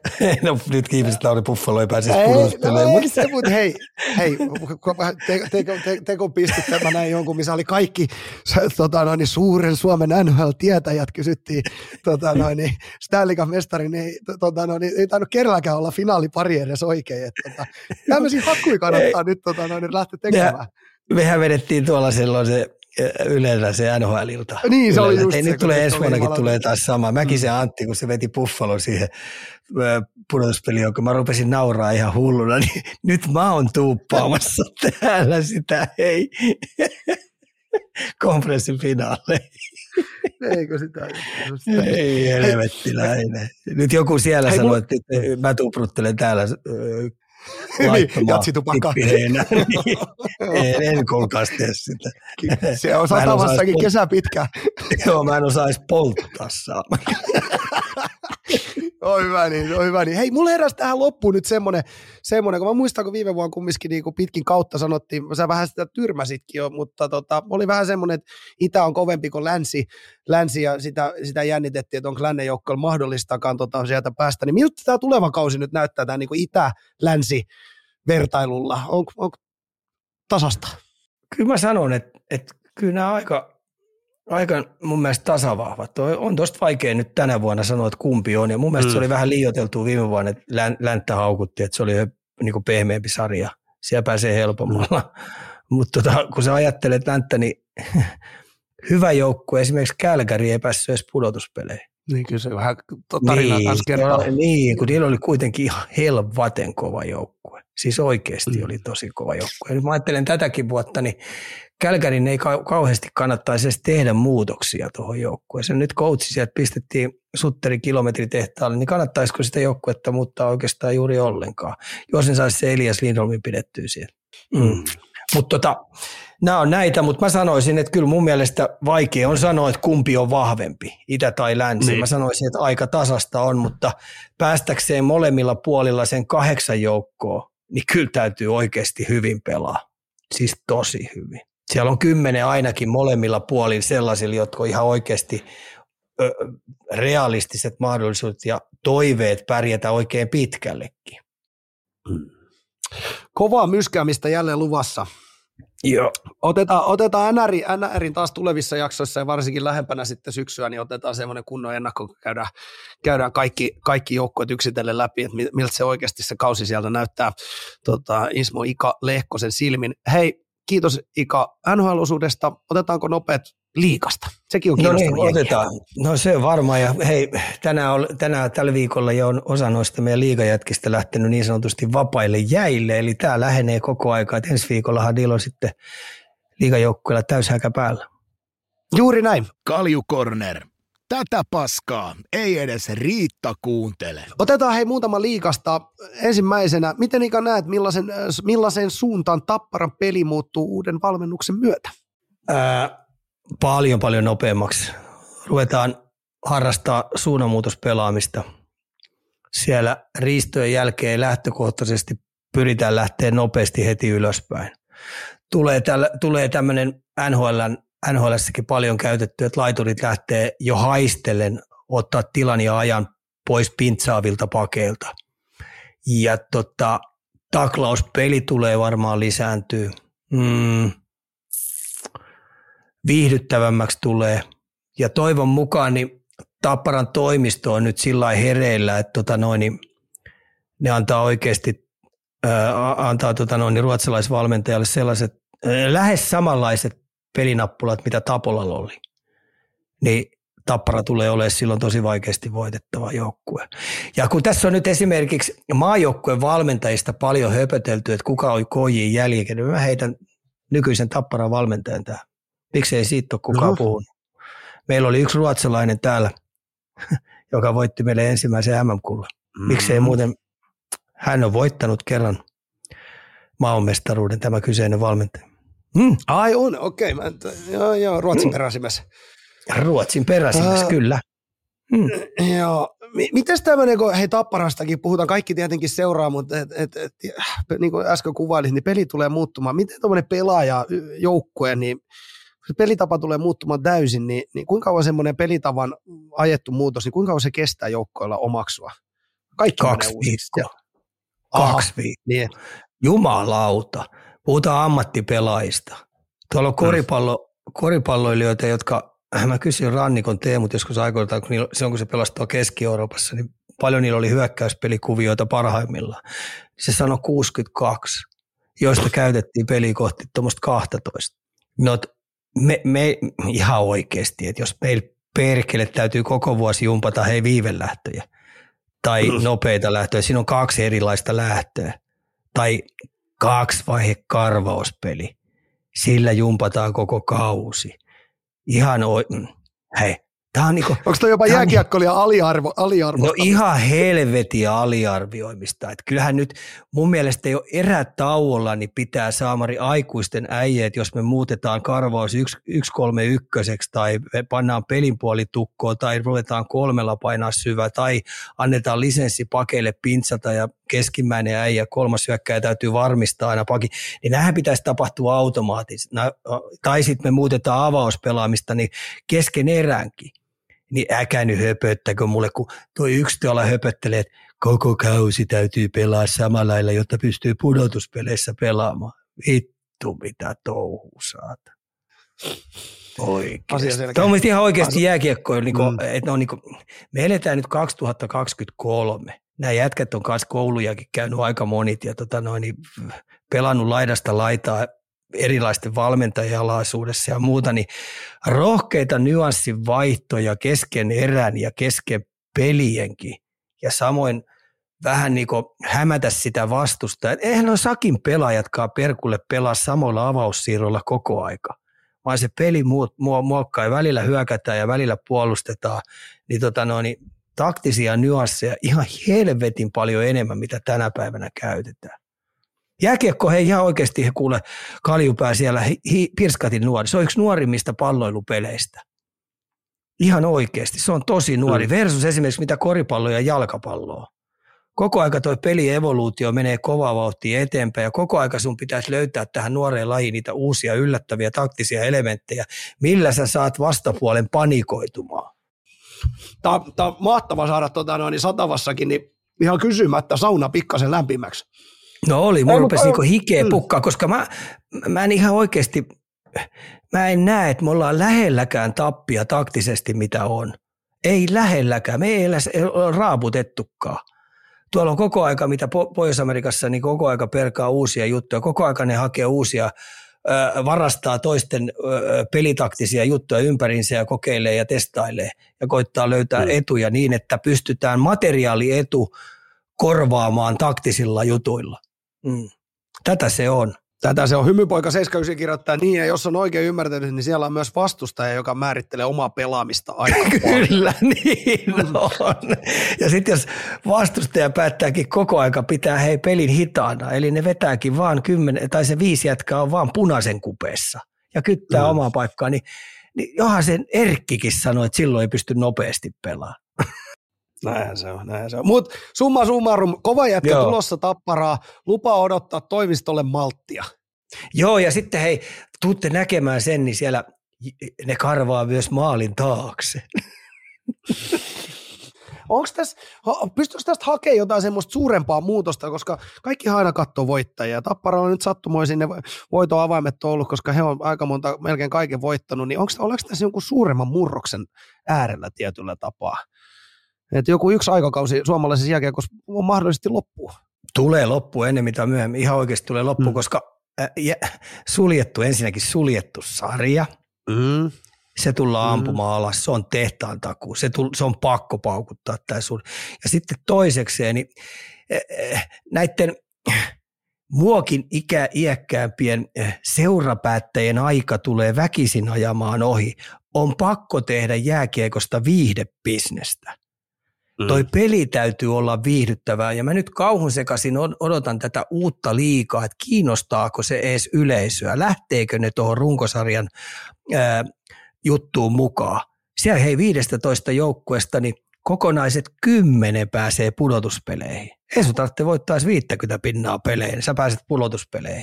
Niin kyllähän se nyt tarkoittaa se, että kun me ta- tapellaan ihmisten arjesta koko aika, että maksava yleisö tulee hallille, niin sun on pakko alkaa pelaa viihdyttävää jääkiekkoa. Kukaan ei mene katsoa sinne nukkuvaa, jää, nukkuvaa koiraa. Ei, ei sit kukaan. Vaan ne haluaa räiskettä, pauketta, päästä päätyy mennään. Taktisia nyansseja, ei sitä piilopirtin mummoa kiinnosta pätkääkään, onko siellä viivelähdöjä vai onko. Se haluaa se haluu niinku elämyksiä. Ja elämyksiä pitää jääkiekkopeli tuoda sitten roppakaupalla enemmän. Näin se vaan tulee menee. Tuo runkosarja on niin puuduttava ja sen takia tiistai-illat, torstai-illat, pehlahjutut, niin hei, jo, valmennuksesta ja seuran toimistosta lähtien, niin hei, näitä äijää tiskiin, jotka tuo sen viihde-elementin sinne mukaan, jotta me pystytään alkaa edes kamppailemaan Allsvenskanin kanssa pelaajien palkoista. Mulla ei ole hirveästi tuohon lisättävää. Tota, se on juuri näin. Mennään hetkeksi Turkuun, tai no, mehän ollaan periaatteessa Turussa, mutta tarvitse tulla. Jutellaan vähän aikaa Turusta. Mennään tota, noin, niin, kuuntelijakirjoittamille näin, että haluaisin kuulla teiltä mielipiteitä ja mietteitä T P S-tilanteesta ja varsinkin siitä, riittääkö mielestänne puolustuksen vähäkkö kiekollinen pelitaito nostamaan Tepsiä korkealle tänä vuonna, vai jääkö homma torsoksi? No mä oon kuullut, että siellä vaaditaan jo vahvistuksia aika kovin valmennustiimiltä, että tämmöinen... Tämmöinen kaupunkilegenda tuo menee, että nämä on taas näitä huhupuheita, mutta ei toi materiaali mm. valmennustiiminkään puolesta riitä sit alkuunkaan. Kun tässä on nyt muistettava, että tuo nakkikattila pitää saada täytettyä edes neljää ja puoleen tonnia mielellään lähelle seitsemää ja puolta tonnia. Se keskiarvo pitäisi viedä, koska silloin muuten kaikki muu on vähän niin kuin häpeä. Sehän tarkoittaa sitä, että täytyisi pystyä haastamaan Ilves. Täytyisi pystyä haastaa Tappara, täytyisi pystyä haastaa Kärpät, täytyisi pystyä haastaa I F K, täytyisi pystyä haastaa Rauman Lukko. Siinä on jo viisi joukkuetta, että morjes. Ja sitten kun täällä on tullut kukkona tunkijana toi Pekko Pelikaani. Pekko Pelikaanin pumppu rupeaa näyttää aika mielenkiintoisen hyvältä. Niin siinä on jo kuusi jengiä. Että tota... Ja meinaatko, että toi patapaidatkaan tuossa, kun viime vuonna oli tollainen, ne haluaa huonommin pelata. Ja patapaidat taisi mun mielestä pistää pal- palliseuran kesälomille. Niin tota, sanoisin, että tota, oikeasti paljon täytyy parantaa, paljon täytyy muuttua palloseurassa, jotta oikeasti Miettinen saa työrauhan. Ja sen takia mä ymmärrän nyt sen yskän, että on huudeltu aika kovasti, että halutaan vahvistuksia. Niin Petrus Palmu ei kyllä riitä yksin. Markus Nurmi ei toisena riitä. Ei sit kyllä millään. Vaan ne pojat tarvitsee sitten vähän tulitukea ja apua. Jos meinataan pelata sillä lailla, että oikeasti ollaan kuivilla siinä kuuden joukossa, koska nämä seitsemän, kasi, ysi, kymppi, Tepsillä on viime vuonna kokemusta siitä, että miten päästään aikaisen kesälomalle. Sinne ei annata jäädä roikkumaan. Mm. No niin, vastasko toi kysymys? Vastas kuulee, ja mulle ei ole tuohon mitään. Onko se niinku nyt ihan, onko se niinku mustavalkoisena ei, ihan? Ei, kun mä tiedätkö, no mä olen nyt vähän semmoinen. No täytyy nyt myöntää, että en käynyt hirveästi katsomassakaan pelejä. Mä nyt voi olla täällä hirveän pettynyt, kun ei omaakaan panos Tepsiä kohtaan viime aikoina ollut kauhean mairitteleva, mutta eihän toi nyt ole siltikään se, mitä turkulaisena haluaa kuulla. Mutta se on täysin faktaa. Jos on kuitenkin siihen pumppuun pistetty nyt vuosin saatossa aika paljon rahaa, mitä ne on pakkasella neljätoista pilkku viisi miljoonaa. Ja nyt kannattaisi sitten pistää se, paukuttaa se sinne vaikka kaksikymmentä miljoonaa, koska se on ihan sama, onko se neljätoista vai puoli vai onko se yli kaksikymmentä miltsiä. Niin oikeasti hankkii sitten siihen vahvistuksia, että tänä vuonna pärjää ja antaa sen Miettiselle sen, sen sapluunan sillä tavalla, että se pärjää. Mutta sä oot nyt niin kalpea siellä, että sulla meni vatta vähän kurallinen seudut, menee ehkä kalsarikyykille tämän. Tämän session mä, mä, jälkeen, kun tuli löysä ihan, oh, oh, ei, ei, mutta ei, ei tuohon ei nyt oikein, ei oikein tuohon nyt voi mitään sanoa, tota noin, niin, joo, hiljaiseksi vetää, hiljaiseksi vetää, mennään eteenpäin, tuntuu, tuntuu vielä, vieläkin niin pahalta, hei, Suikku kyselee ikäanalyysiä Kalpan ensi kaudesta. Miksei? Mitäs Kalpa? Miksei mm. pärjäisi, että nyt tietenkin kun Miettinen lähti pois, se sai vietyä tuon jengin aika hyvin, tai pelaamaan aika hyvää jääkiekkoa. Mutta tota, valmennus vaihtui ja sitä kautta niin mielenkiintoista nähdä, että miten se saa sen joukkueen pelittämään samalla tavalla kuin Miettinen. Okei, Miettinenkin maksoi tuossa oppirahoja aika kovin ja ei sitten menestystä kuitenkaan niin kauheasti tullut, koska Kuopiokin odottaa vähän mitalleja sieltä. Olisi kiva voittaa se mestaruuskin. Mutta tota, mä, mä sanoisin näin, että viisikymmentä viisikymmentä kääntyy toiseen suuntaan tai kääntyy huonompaan suuntaan, mutta tota, ei tule olemaan missään nimessä keskitason juttua, että tota noin tasaisesti roikkuisi, vaan se lähtee joko hyvin menee tai sitten se valahtaa huonompaan suuntaan ja sitten siellä iskee Kalakukkukaupungissa vähän paniikkiä päälle. Eka, eka kaksikymmentä peli on siis, ekan kaksikymmentä pelin merkitys on valtava. Joo, tuo oli hyvä heitto sulta, että eka kaksikymmentä peli, mä sanoisin, että eka kierros. Ne tarvitsee hyvän startin. Ne tarvitsee hyvän startin. Et ensimmäiset, ensimmäiset viisi kuusi peliä, kun ne saa hyvän startin, esimerkiksi viisi voittoa siitä, niin, tota noin, niin se voisi antaa heille hyvän flow. Mutta auta armiassa, jos ekasta viistä viidestä pelistä tulee neljäkin käkättimeen, niin, tota noin, niin kestääkö se joukkue sitä? Se jää alku, alku, al, niin kuin yleensäkin alku, alut on aina mm. tärkeät, mutta Kalpankin tapaus uuden valmennus, valmennuksen kannalta niin, niin, niin äärimmäisen tärkeä. Juuri näin. Hei, me saatiin tämmöinen tämmönen, tota, no, niin viesti kuuntelijalta. Liigajoukkoista käytte läpi usein vain suurimmat seurat, mutta olisiko tällä kertaa myös puhetta pienimmistä? Ja voisi käydä läpi, vaikka olisinkin täys negaa. Otas nyt ikään joku pienen budjetin joukkue tapetille. Minkä sä otetaan? Hyvässä nyt tossa... tai pahassa. No mulla on vaikka sporttia, Saipaa, no, no, hei, perinteiset. Otetaan sportti. Niin. Sporttihan nyt, mitä niillä on kolmetoista ulkomaalaista. kolmetoista mm. ulkomaalaista. Ja mitäs jos, mä sanon näin, että mitäs jos sportti onkin oikeilla jäljellä ollut koko aika?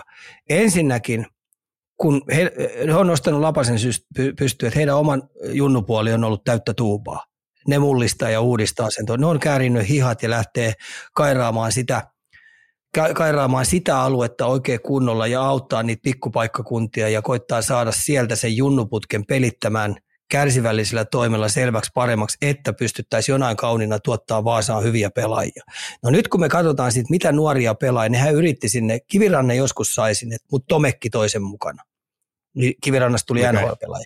Mutta mitään muita yeah. sieltä ei oikein löytynyt. Eikä, ja, ja kysymys kuuluukin, että onko meillä Suomessa edes sellaisia nuoria pelaajia, jotka Vaasa kannattaa tuoda sinne, että ne tekis uusia kivirantoja. No ensinnäkin nuoren pelaajan tuominen, jos se on kahdeksantoista, yhdeksäntoista, kaksikymmentä, niin mä oon aina laskenut, että vähintään kaksi vuotta kestää, että siitä tulee voittava pelaaja. Eli ei Vaasalla ole aikaa odottaa vuotta eikä kahta, että se alkaa pelaa voittavaa jääkiekkoa. Niin nyt ne on huomannut, että toi Suomi jääkiekkoputki, nuorisoputki, maajoukkueputki ei tuota niin laadukkaita pelaajia, jotta ne olisi heti pelaamassa voittavaa jää, jääkiekkoa Vaasan Sportissa. Niin sen takia ne on hankkinut tämmöisen ruotsalaissysteemin. Mm. Niin onko siinä mitään väärää?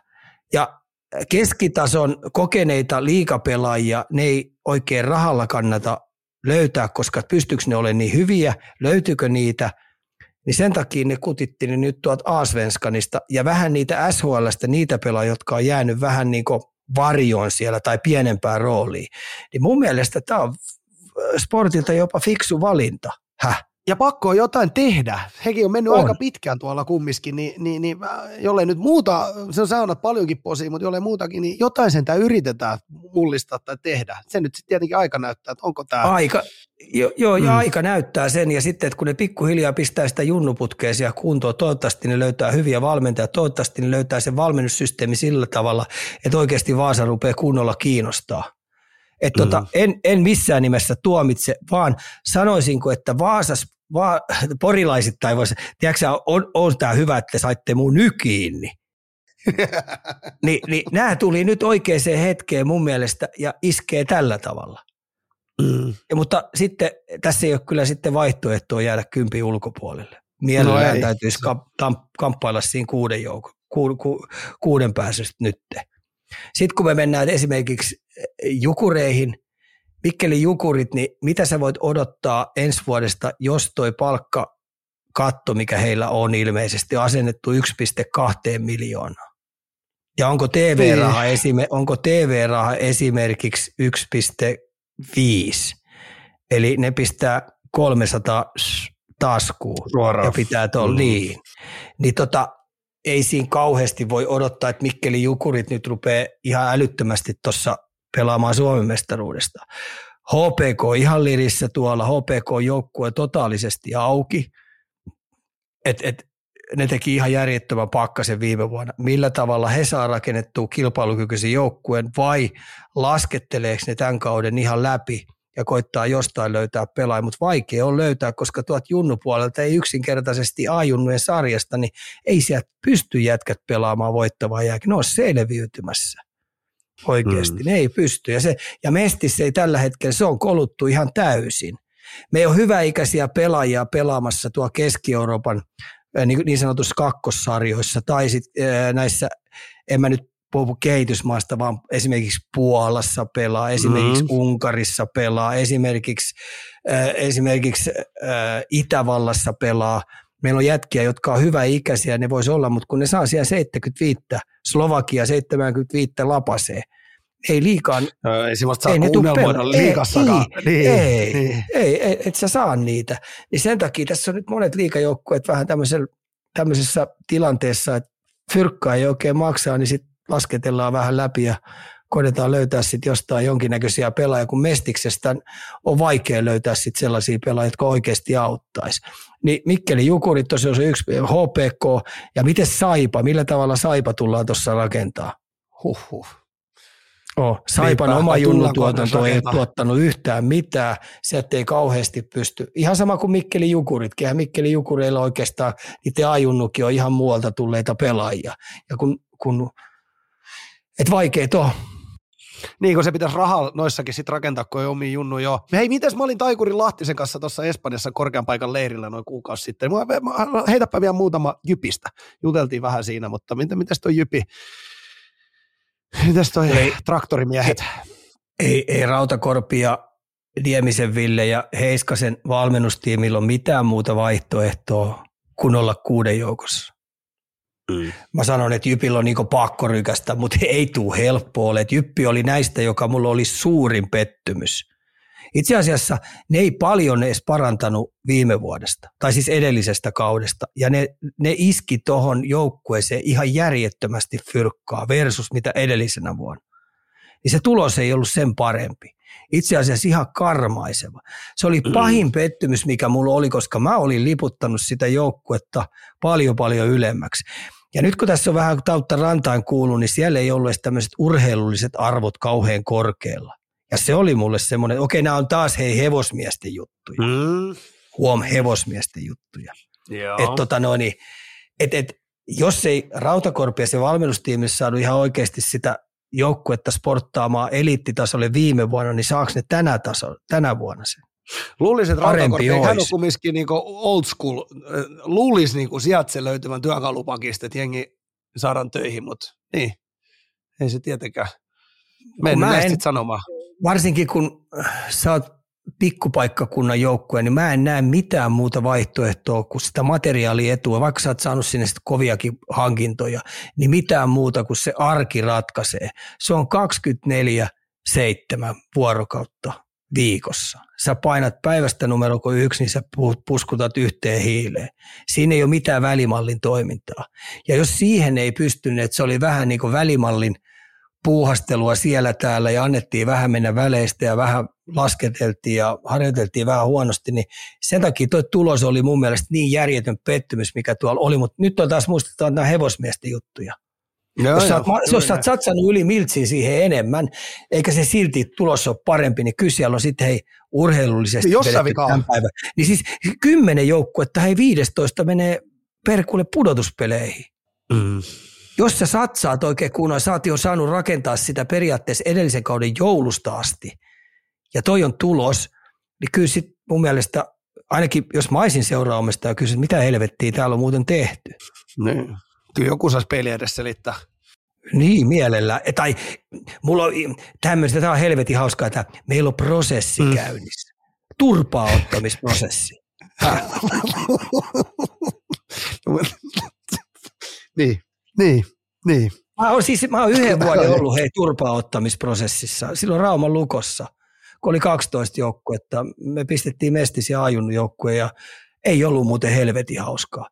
Ja seuraavan vuodekin rimpuutiin, niin me oltiin sentään yhdeksäs, mutta tota noin, ja se oli ihan maanpäällinen helvetti. Ja mä tiesin silloin, kun se oli ruuvi käännetty tosi pitkin oikein kunnolla, että tota, en mä täällä kyllä seuraavaa kautta kyllä loppuun asti ole kyllä.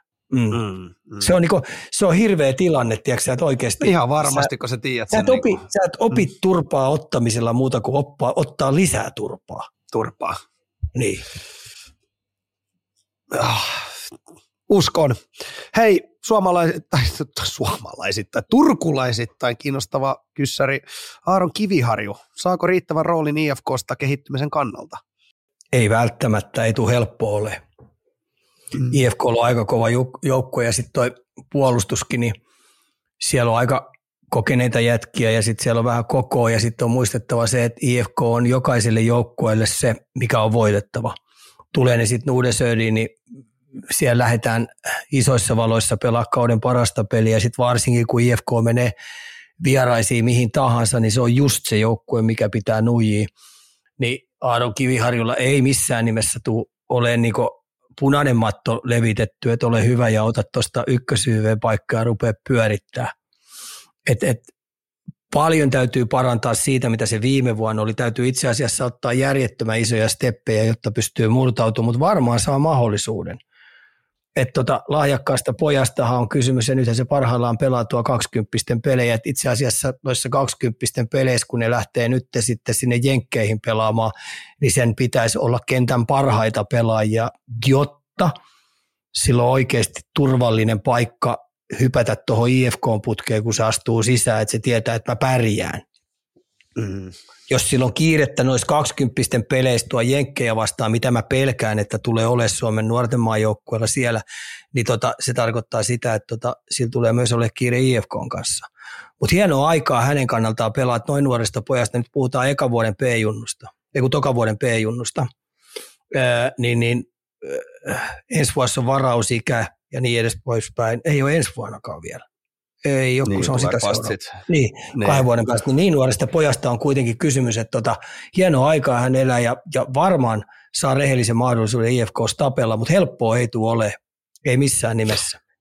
Ei varmasti. Ja varmaan henkisestikin kova paikka. Kaikkihan, niin kuin, hänkin on nyt tietenkin on turkulainen, niin, niin, niin kaikki Turussa odottaa ja kyselee ja... ja, ja Ja, ja paine on valtava, mutta mä luulen, että Stoney kyllä antaa niinku sen mentaalipuolen koutsauksen tuohon, että et siitä ei välttämättä jää kiinni. Eihän toi nuorelle pelaaja kumminkaan helppo paikka lähteä tuonne I F K:hin isoihin valoihin, ja kaikki odotti, että susta tulee Tepsi franchise-pelaaja. Joo, näin se menee. Ei ole helppoa, mutta tota, mm. jos, jos elämä olisi helppoa, niin, niin kaikkiaan aina valitsisi niin, helppoa. Kaikkihan, tätä, kaikkihan tätä niin, tekisi. Kaikki sitä tekisi, ja sitten kaiken mm. lisäksi mä nostan Aaronille siinä mielessä hattuu, että se ei valinnut helppoa tietä. Se valitsi aika mm. kovan tien. Et, et lähtee tietenkin kotonta palloseurasta ja mennä juuri Helsingin I F K:hon. No juuri näin. Kun se olisi voinut ottaa uh-huh. tuosta esimerkiksi, esimerkiksi tota noin, Jypin. Rauman. Jypin. Tai niin, H P K. No H P K. Niin, tai se ala, niin. alakastijoukkoisen. Totta. Niin, ei muuta kuin sinne pyörittää peliä. Nyt se ottaa I F K, mm. jolla on vain ja yksi missio, niin ensi vuonna voittaa mestaruus. Mikään muu ei muuten kelpaa I F K:lle ensi vuonna. Tortsu, Tortsu kysyy tässä, kun sanot, mikä muu ei kelpaa, niin onko nyt salmelaisen Topiaksen viimeinen näytönpaikka H I F K:ssä? En mä usko, että kyllä steppejä otetaan, mutta siellä on paljon asioita, joita I F K pitää pystyä korjaamaan aika nopeallakin aikajänteellä. Esimerkiksi tuo oma nuorten pelaajien putki, A-junnut, B-junnut, C-junnut, millä tavalla ne urheilee arjessa.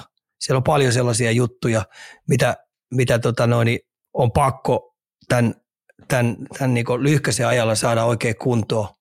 Ja sitten ennen kaikkea tietenkin, kun puhutaan tuosta I F K:n pelistä, mitä ne pelaa, minkälaista peliä Peltosen Ville haluaa, että et salmelainen pystyisi antaa mahdollisimman nopeasti Villelle juuri niitä palikoita, että ne pystyy pelaamaan sellaista vauhtijääkiekkoa, mitä Ville haluaa, että se joukkue pelaisi. Niiden luisteluvoima ei vielä riittänyt, niiden luistelukunto ei vielä riitä, jos ihmiset luulee, että sen pystyy yhdessä kesässä tai yhdessä talvessa rakentaa samalla kun sä pelaat, ei muuten onnistu. Se vaatii selvästi pitemmän ajan. Mä, mä luotan I F K:hon sillä lailla. Mä luotan Peltosen Ville aika, aika selvästi, että sillä on kyllä visio, mutta miten se saa sitten työstettyä sen ulos nyt tässä ja nyt, koska ensi vuonna pitää tapahtua, se me tiedetään.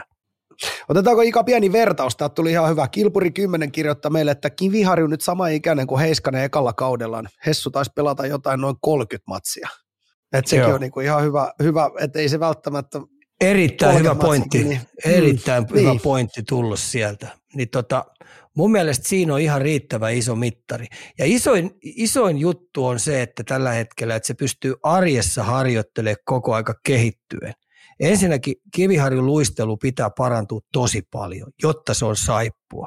Se pitää parantua ja sitä pitää pystyä hinkkaamaan. Taitotasot, taitotasot pitäisi koko aika arjessa kehittyä ihan älyttömästi. Pelin nopeus pitäisi parantua arjessa koko aika. Kamppailukovuus, kamppailuvalmius, kamppailuantaminen, niin, niin pitäisi sanotaanko P-junioritasolta tulla liigatasolle kauden aikana. Helpommin sanottu. Ja mm. sitten tästä vielä ruvetaan sit oikeasti puhua vielä N H L-tasosta. Ja siihen menee ainakin olympiaadi. Malttia. Matko. Malttia, malttia juu. Niin, niin, niin seuraajille kuin herralle itsellekin. Hei, no tässä on hyvä, kun muodetaan, kun N H L on noussut tämä Pedar, Pedar, mikä on noussut. Hmm. Tuutte huomaa, että se tulee junnusarjasta, tulee miesten sarjaan, niin ihmisten odotukset on ihan järjettömät. Niin mä sanon, tässä on pirskati helppo katsoa sitä, miten se pärjää, kun oikeasti sille ei tulla antaa armoa ollenkaan. Juuri noin, juuri noin. Hei Ika, viimeisenä, viimeisenä tota, liigasta, vähän jo alkusegmentissä sä, sä jo tätä sivusitkin, mutta tota, nimeä kolme pelillistä asiaa, joilla voitetaan liigakaudella kaksikymmentäkolme kaksikymmentäneljä. Kamppailukovuus. Kamppailukovuus, nopeus, se on ainakin yksi. Sitten kiekollinen suoritusvarmuus niin, että sä pystyt nopeata peliä pelaamaan. Me tullaan ehdottomasti siihen. Ja, ja mä toivoisin kolma, mä, mä toivoisin suunnanmuutospelaaminen. Että se semmoinen, mitä joskus aikoinaan Suomessa hinkattiin tosi paljon erinäköisiä suunnanmuutosjuttuja, että et periaatteessa sä pystyt puolustamaan nopeasti, hyökkää nopeasti ja uudestaan puolustaa nopeasti, jotta sä saat siitä kunnon riistoja aikaiseksi ja iskee koko joukkueen voimalla. Siinä se on. Tuleeko Tuleeko sinulla joku joukkue mieleen, ketä tota joskus menneenä vuosina harrasti? Joku semmoinen oikein romantikko? Oi, on niitä paljon. On niitä paljon. Musta Surma Tepsi tietenkin tulee vanhoista. Sitten on toi Summasen, tai Westerlund ja Summasen Rami I F K, mikä oli tykitetty N H L-tason pelaajilla. Et kyllä näitä joukkueita on H P K, kun H P K voitti mestaruuden Jalosen ja Pikkubroidin aikana. Pelasi tosi nopeata, hyvää suunnanmuutospelaamista. Että tota, on näitä. Eli nyt, nyt seurat niin vanhat V H S-nauhurit esiin jostain ja, ja, ja katsomaan näiden joukkueiden meininkiä. Hei, otetaan Ika, kiitos, kiitos liigaosuudesta. Otetaan loppuun napakka lemppariosuus multa, eli sitä sun tätä. Ja aloitetaan nyt hei, sulle osuvimmalla, eli neuvoja nuorille valmentajille. Heittomerkissä nuorille valmentajille. Oli vielä erikseen. Tota, aika helppo. Aika helppo. Tämä itse asiassa, mä oon tätä miettinyt ja mietin koko aika ja koko aika mun kuulla raksuttaa, että millä tavalla mä saisin ton nuoren polven ymmärtämään sen, että niillä olisi riittävät valmiudet nostaa koko aika porrasta ylöspäin. Mä annan ison vinkin, kaksi isoa vinkkiä. Luisteluteknisesti, siis yleisluistelutaitavuus. Pitää jumpata ennen murrosikää viimeisen päälle kuntoon. Siitä on ihan posketon etu. Siis ihan järjetön etu. Ja miettikää, mitä uimarit tekee. Miettikää, mitä uimarit tekee. Miettikää, mitä taitoluistelijat tekee. Ja me puhutaan ihan perusliikkumista luistimen kanssa, niin jumaliste hei. Sen kun te saatte kuntoon, niin teidän joukkue on ihan suvereeni. Ja kaikki nämä pelaajat saa ihan järjettömät valmiudet niin kuin loppuelämäkseen. Ensinnäkin on ne sitten isiä tai sitten pelaa ammatikseen jossain, niin ne on edellä.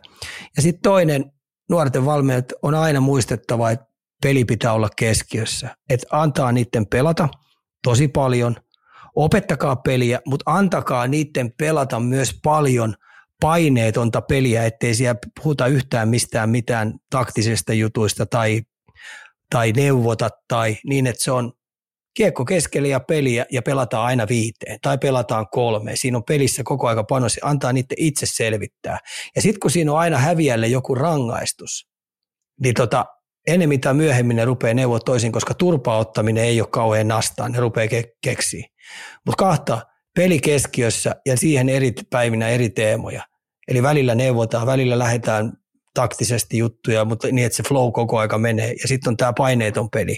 Ja tämä pelikeskiö on mulle tullut vaasteni Juusolta aikaa ja mä oon entistä enemmän huomannut sen, että tota, te saatte sillä hyvän valmentajan maineen, kun pelaajat rupeaa puhua, että hitto, teidän coachin, tämän coachin reeneissä on tosi kivaa, kato, kun siellä pelataan paljon.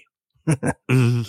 Ja siis tässä on hyvä, hyvä huomio. Oli, katsoin just tästä yksi iltaa urheilun ruutuun, niin siinä oli loppukevennyksenä Tota, täältä Turusta, Rautala Hannu, poika, nyt en muista nimeä, itiksi auttaa Ika, ketä on tämä poika, ketä siellä nyt nykyään vetää, vetää näitä N R I-ukoille treenejä, No, niin, joka niin, on niin, juniori Hanski. Joo, no, Hanski, niin, niin siinäkin oli tota, heidän reeneistä, niin Hanski sanoi, että seuraavaksi on vuorossa koko viikon odot, odot, odotetuin tota, aktiviteetti, salibändipeli, jossain missä he sitten pelaskaa, mutta sielläkin koko jätkä, kaikki N R-tason tähdet, niin koko viikon odotetuin, eli pistetään kuulla keskelle ja katsotaan ketä on kovin. Tuosta kun sanoit vaan pelikeskiössä, niin, niin, niin siellä se on vielä vanhemmillakin.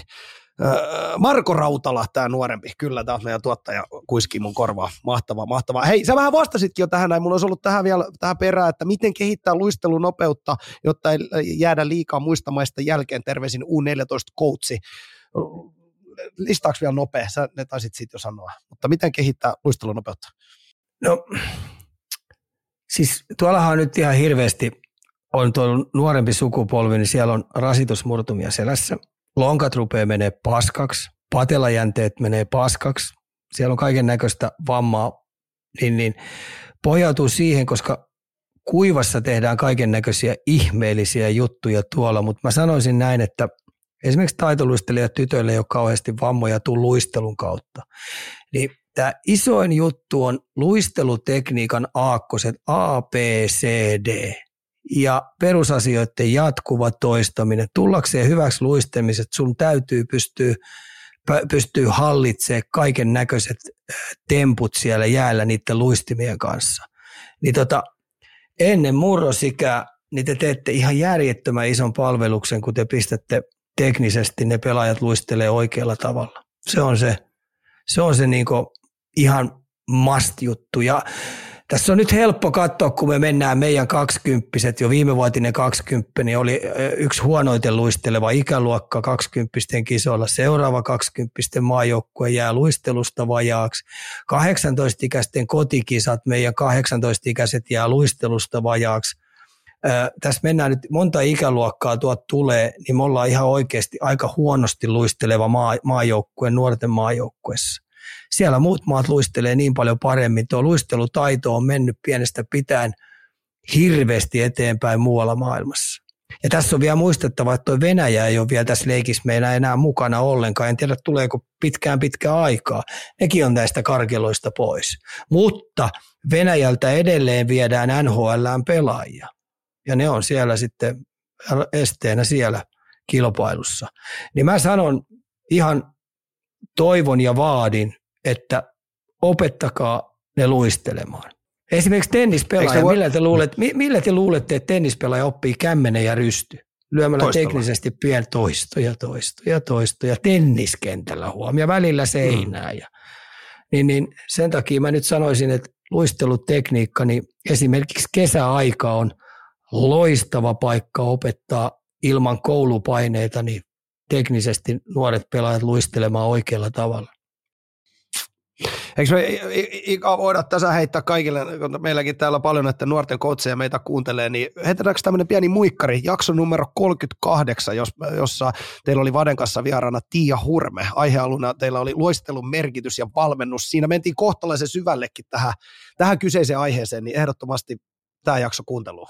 Joo, ja kannattaa, että tällä hetkellä niinku täydellisessä maailmassa, jos tuon Kisakallion kanssa saadaan saa asiat sovittua, niin Tiia Hurme tulee Kisakallion pistää aikamoisen sapluuna sinne pystyyn ja toivottavasti se vuosien saatolla, jos se lähtee vaan käyntiin, niin lähtisi sitten oikein kunnolla rullaan, niin saisi sinne oman pajan niin sanotusti pystyyn, missä sitten pystyisi nuoriso käymään opettelemaan ja sitten ennen kaikkea se saisi työtua sinne valmentajia ja vietyä sitä valmennustietoutta sillä, että millä tavalla sä pystyt läpi kauden teknisesti opettaa määrättyjä ikäluokkia ihan niin kuin eliittitasolle asti.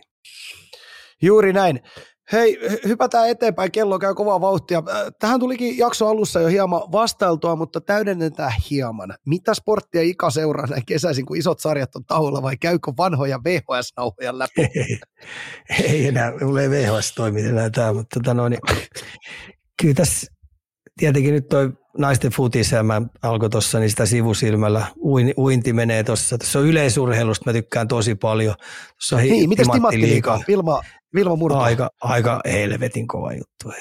Kyllä se menee lähinnä äh. niihin E M-vitskuihin ja tollain, niin kyllä se on aika hienoa. Ja sitten mä tykkään, tykkään siellä on meillä tulossa niin neljäsataa aitoja äh, mites, siellä on meidän kaksi kolme, alle kaksi kolme kotikisat, mitkä oli tuossa, meidän nuoriso teki hyviä tuloksia siellä, että tota, yleisurheilu elää hyvässä puusteessa, mutta on muistettava, että kun nuo nuorten tulokset, siinä on vielä sitten tuonne Mitskusijoille, niin siinä on vielä vähän matkaa ehdottomasti. Mut, tässä on ihan hyviä, hyviä juttuja tulossa. Tietenkin tuo Valioliigakin jossain vaiheessa tuossa pöllähtää käyntiin. Että tota. Ja sitten ne kaikkea liigaa nyt alkaa tuossa pikkuhiljaa tulee. Aika menee nopeasti. Eli U F C:tä tykkään kuule katsella aika paljon, että siinä on, se, on, se on niin brutaali laji, että jostain kumman syystä niin se, se kyllä iskee. Hei, otetaan, otetaan ja Ranska ympäri ajot meni. Taas Tanska. Mm. Hei. Mieti hei, Vinekor, niin, tota noin, niin Tanska, toinen perättäin. Siellä on nyppylän nyppyy siinä saamari äh, maassa, Tanskassa. Ihan plant, niin, plittana maa. Niin vitsi, siellä plittana, tulee tanskalainen. Plittana. Niin, ne Vili Imelä, se on pystynyt vuoristojuttuja reenailemaan. Aika kova. Mm. Mm. Se on kova, kova. Hei, kun sä otit tuohon U F C:hen kiinni, mä otan nopea. Me, mulla on tuossa kisuttelut käynnissä tuonne Pakkaleeni suuntaan ja, ja koitetaan saada yksi tämmöinen tota, U F C kautta kamppailu-urheilun jakso tehtyä teille kuuntelijoille, mutta oot sä huom- huom- nähnyt tämän U F C, onkohan se sitten, se on niin kuin U F C, niin jollain tavalla sama organisaatio ilmeisesti sitä takanko, tää kun annetaan avokämmenellä kuule paikolta tuohon posken päähän. Oot sä ole, ole, ole, se on ihan ole. Järkyttävää paskaa mun mielestä. Mitä niin, sillä on no, tekemistä si- urheilun ei kanssa? Mit- ei, ei mitään. Mit- Sehän on ihan no, se täytyy peli tulla jostain saamarin Venäjältä. Mä näin semmoisen yhden, missä ne menee puhelinkoppiin. Puhelinkoppikin pistetään ja kiinni ja ne lätkii toisiin siellä turpaan. Ei siinä ole mitään tekemistä. Siis kun mä en muista, mikä tämä, mun täytyy ottaa tämä tähän seuraavaan ja näyttää sulle pari klippiä, mutta tämä nyt on tämmöinen, niin kuin U F C on tässä mukana, niin siinä kaksi äijää seisoo ja niin kauan läiskitään toiseen poskelle, toinen tippuu siitä. No ja sitten, no se sitten voidaan ottaa taas, tästä. Niin mä näin yhden, että ne sitoo, niin kuin tämä kädenvääntö, että tiedätkö se kädenvääntö, mutta ne tekeekin sillä lailla, että ne sitoo kädet yhteen, toisen käden ja sitten matsi alkaa siitä, että ne saa hakata toisiaan se kuukunaan. Ne on pantu kiinni ne niin kuin vasemmat kädet, niin kuin tuossa noin, pöydän yli. Sitten mm. lähtee mä. Sekin täytyy tulla Venäjältä, hei. Kato, hei. hei. Tai, tai sitten on kuunnellut sua, kun sä puhuit siitä nyrkkelysakista ja mitä näitä kaikkea, kaikkea oli viime jaksossa. Niin siellä on joku ollut, joku ollut hereillä. No, no joo, mutta sillä ei nyt ole kamppailulajikassa mitään tekemistä. Mä, mä otan tämän joskus uudestaan, koska mä tiedän, että Pakkaleenilla on tähän monta, monta, monta mielipidettä näistä uusista lajeista, mitkä on yhdistetty tähän vielä. No en mä niistä, mä, siis U F C on sen mm. takia mun, mulle nyt tullut, kun siinä on niin monta eri lajia. Siis mm. siinä on lukkopainit, siinä on, siinä on, siinä on normipaini, siinä on, siinä on Brasilia jutsu. Ihan käsittämätön määrä kaiken näköisiä muotoja, mitkä sun pitää pystyä taitamaan, jotta sä pystyt puolustamaan. Mm. Sen takia ihan, ihan käsittämätön niin kuin laji, millä, no, tavalla, sportti. Niin, millä tavalla sun pitää valmistaa itsesi niin kuin ammattilaiseksi. Ei niin, ja mennä sillä asenteelle, että toinen niin lähtee sieltä elävänä ja kuolleena niin kuin, sillä fiiliksellä. Se on raju leikki. Hei, mitäs tennisika? Onko keritty yhtä kattoa? Unohtu viime viikolla mennä napata kiinni tuohon Djokovic-Alcaraz-matsi. Aikamoinen paukku hei nuorelta, nuorelta espanjalaiselta. Kyllä mä katsoin siinä aika hyvinkin ja sitten katsoin tietenkin, mä tykkään aina naisten pelejäkin katsoa tosi paljon. Tykkään Tunisi. Tykkään Tunisian daamista, ihan älyttömästi afrikkalainen daami, niin, niin, niin harmi, että se hävisi vaan sen finaalin. Finaali, mutta tota, tietenkin Alcaraz on aika kova yhdeksäntoista vuotias, niin, niin pisti Djokovicin käkättimeen. E, e, siis rupeeko se dominoimaan, saa nähdä, mutta kyllä on nopea, vahva, puhtaat lyönnit, taktisesti pelaa fiksusti ja sitten pää näyttäisi olevan ihan timanttia. Mm. Mm. Onko se vähän tuommoinen, nyt yksi aikakausi kanssa päättyy, kun tuommoinen, oli kaksituhattakolme syntynyt tämä Alcaraz, niin sieltä ne nuoret vaan tulee. No ei ne mitään myöhemmin, kyllähän sä ajattelet, mitä toi oli saalistamassa Djokovic kaksikymmentäkolme mm. Grand Slamia. Niin, niin. No joo, ne mitään myöhemmin näillä jätkillä tulee sitten se seinä vastaan, että tota sieltä nuorempaa tulee, mutta tota, mielenkiintoista nähdä. Että et löytyykö sitten tämmöinen samanlainen kolmikko, me puhutaan Nadal, Djokovic ja Federer, mm-hmm. niin miten tuolta nuorista löytyy, että me saataisiin hyviä taistelua, mutta hienoa, että uutta sukupolvea tulee ja kaiken lisäksi mä tykkäsin tämän Espanjan pojan niin kuin päänupista, se oli ihan timanttia, se ei, se ei murentunut. Mutta kyllä on taitotasot hinkattu sille kovalle, miten tavallaan se pystyy. Hei, ajattele kämmenkin, se paikutteli semmoista sata kuusikymmentä. Terve. Terve. Oh, terve. Hei, täällä kysyttiin vielä sun U F C-intoilusta. Meinaan ensi viikonloppuna erittäin kova U F C-kortti tulossa. Mitkä ovat ikavalinnat, kun nyt on innostunut lajista niin kovan? Se nyt taitaa olla Poirier ja mitähän toi lausutaan? Käthe. Taitaa olla ykkösmatsi. Mä en oikein osaa niistä vielä sanoa mitään, koska tota, jos mä lähden arvuuttelemaan, niin mä vedän ne joka tapauksessa vihkoon. Mähän aina toivoin, että Alta vastaan voittaa. Ei, ei, ei.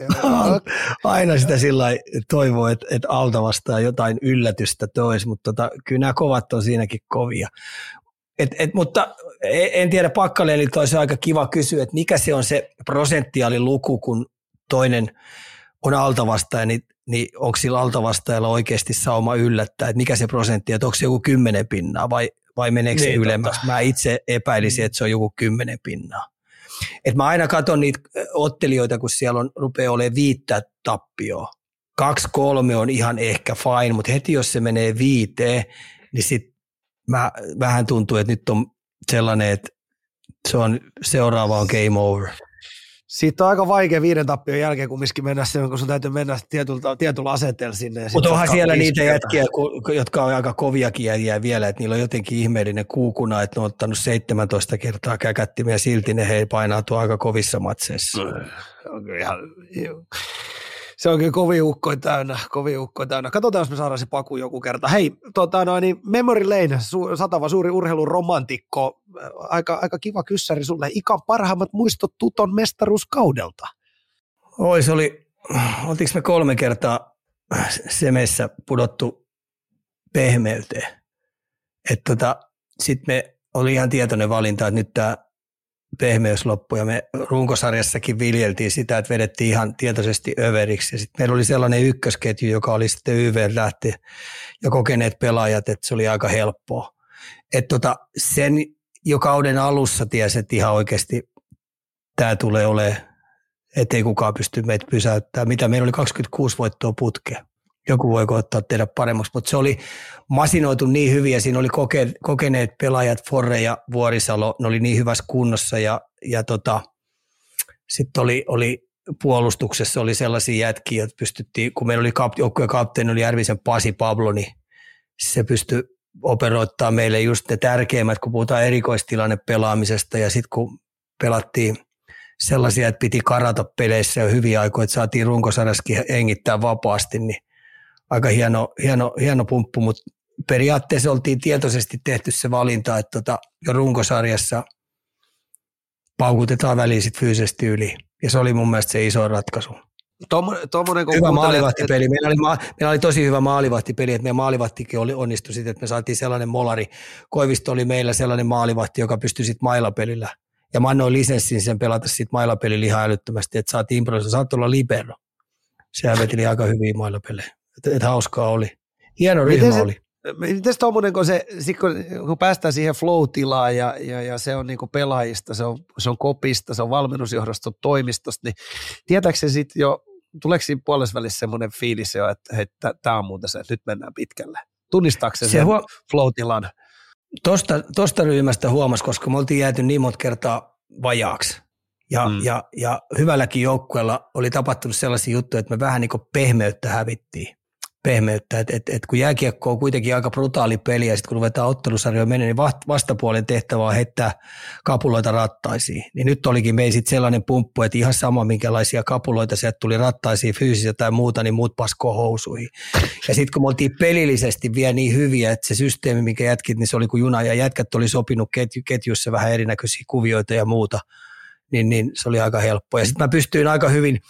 peleissä säästelee meidän kokeneita jätkiä. Et esimerkiksi meillä oli ko- kotipelejä sellaisia, kun porukka ihmetteli eh, toka erän jälkeen, kun tuli koppi, että mihin Forre lähti. Hmm. Niin mä olin päästänyt sen saunaan, se tuli mulle, me johdettiin sen verran, niin Forre sanoi, että eikö tämä ollut tässä, voiko se lähteä saunaan. Se lähti Kopitalta kesken pelin saunaan.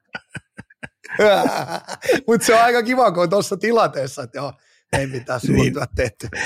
Joo, niin, tai siis ei, ei, se ollut, ei se ollut, se ei ollut töissä, se oli, se oli nauttimassa jääkiekon pelaamista Forneen. Aivan. Että, aivan. Se oli vähän sitä mieltä, että kun oli sen verran kaula jo tässä pelissä, että voisiko antaa junnuille vähän enemmän peliaikaa. Kova, kova, kova tota, hölkkää toi. Oli, mehän, Hei, pelattiin, sitä... mehän pelattiin reenipelikin Tepsiin vastaan, että me hävittiin maalilla, että itse asiassa se oli aika no. lähellä, että tota, oltaisiin pallossa. Se oli ihan hyvä tasainen peli, Kopitar, Kopitar oli ihan täydellä, mutta meillä oli hyvä jengi. Siitähän paskamyrsky olisi noussut, kun siitä olisi tuota, kuule Tepsistä vienyt. Oli aika lähellä. Joo, se oli aika lähellä. lähellä. Todellakin, todellakin. Hei, pysytään ihan nopea nyt pienellä aasisilla Mestiksessä. Meillä on tästä paljon, tota, paljon tullut kysymyksiä. Napataan narrit esille. Onko Jokerilla mahdollisuus mestaruuteen jo ensimmäisellä kaudella ja nopeuttaako seuran tulo liigan aukeamista?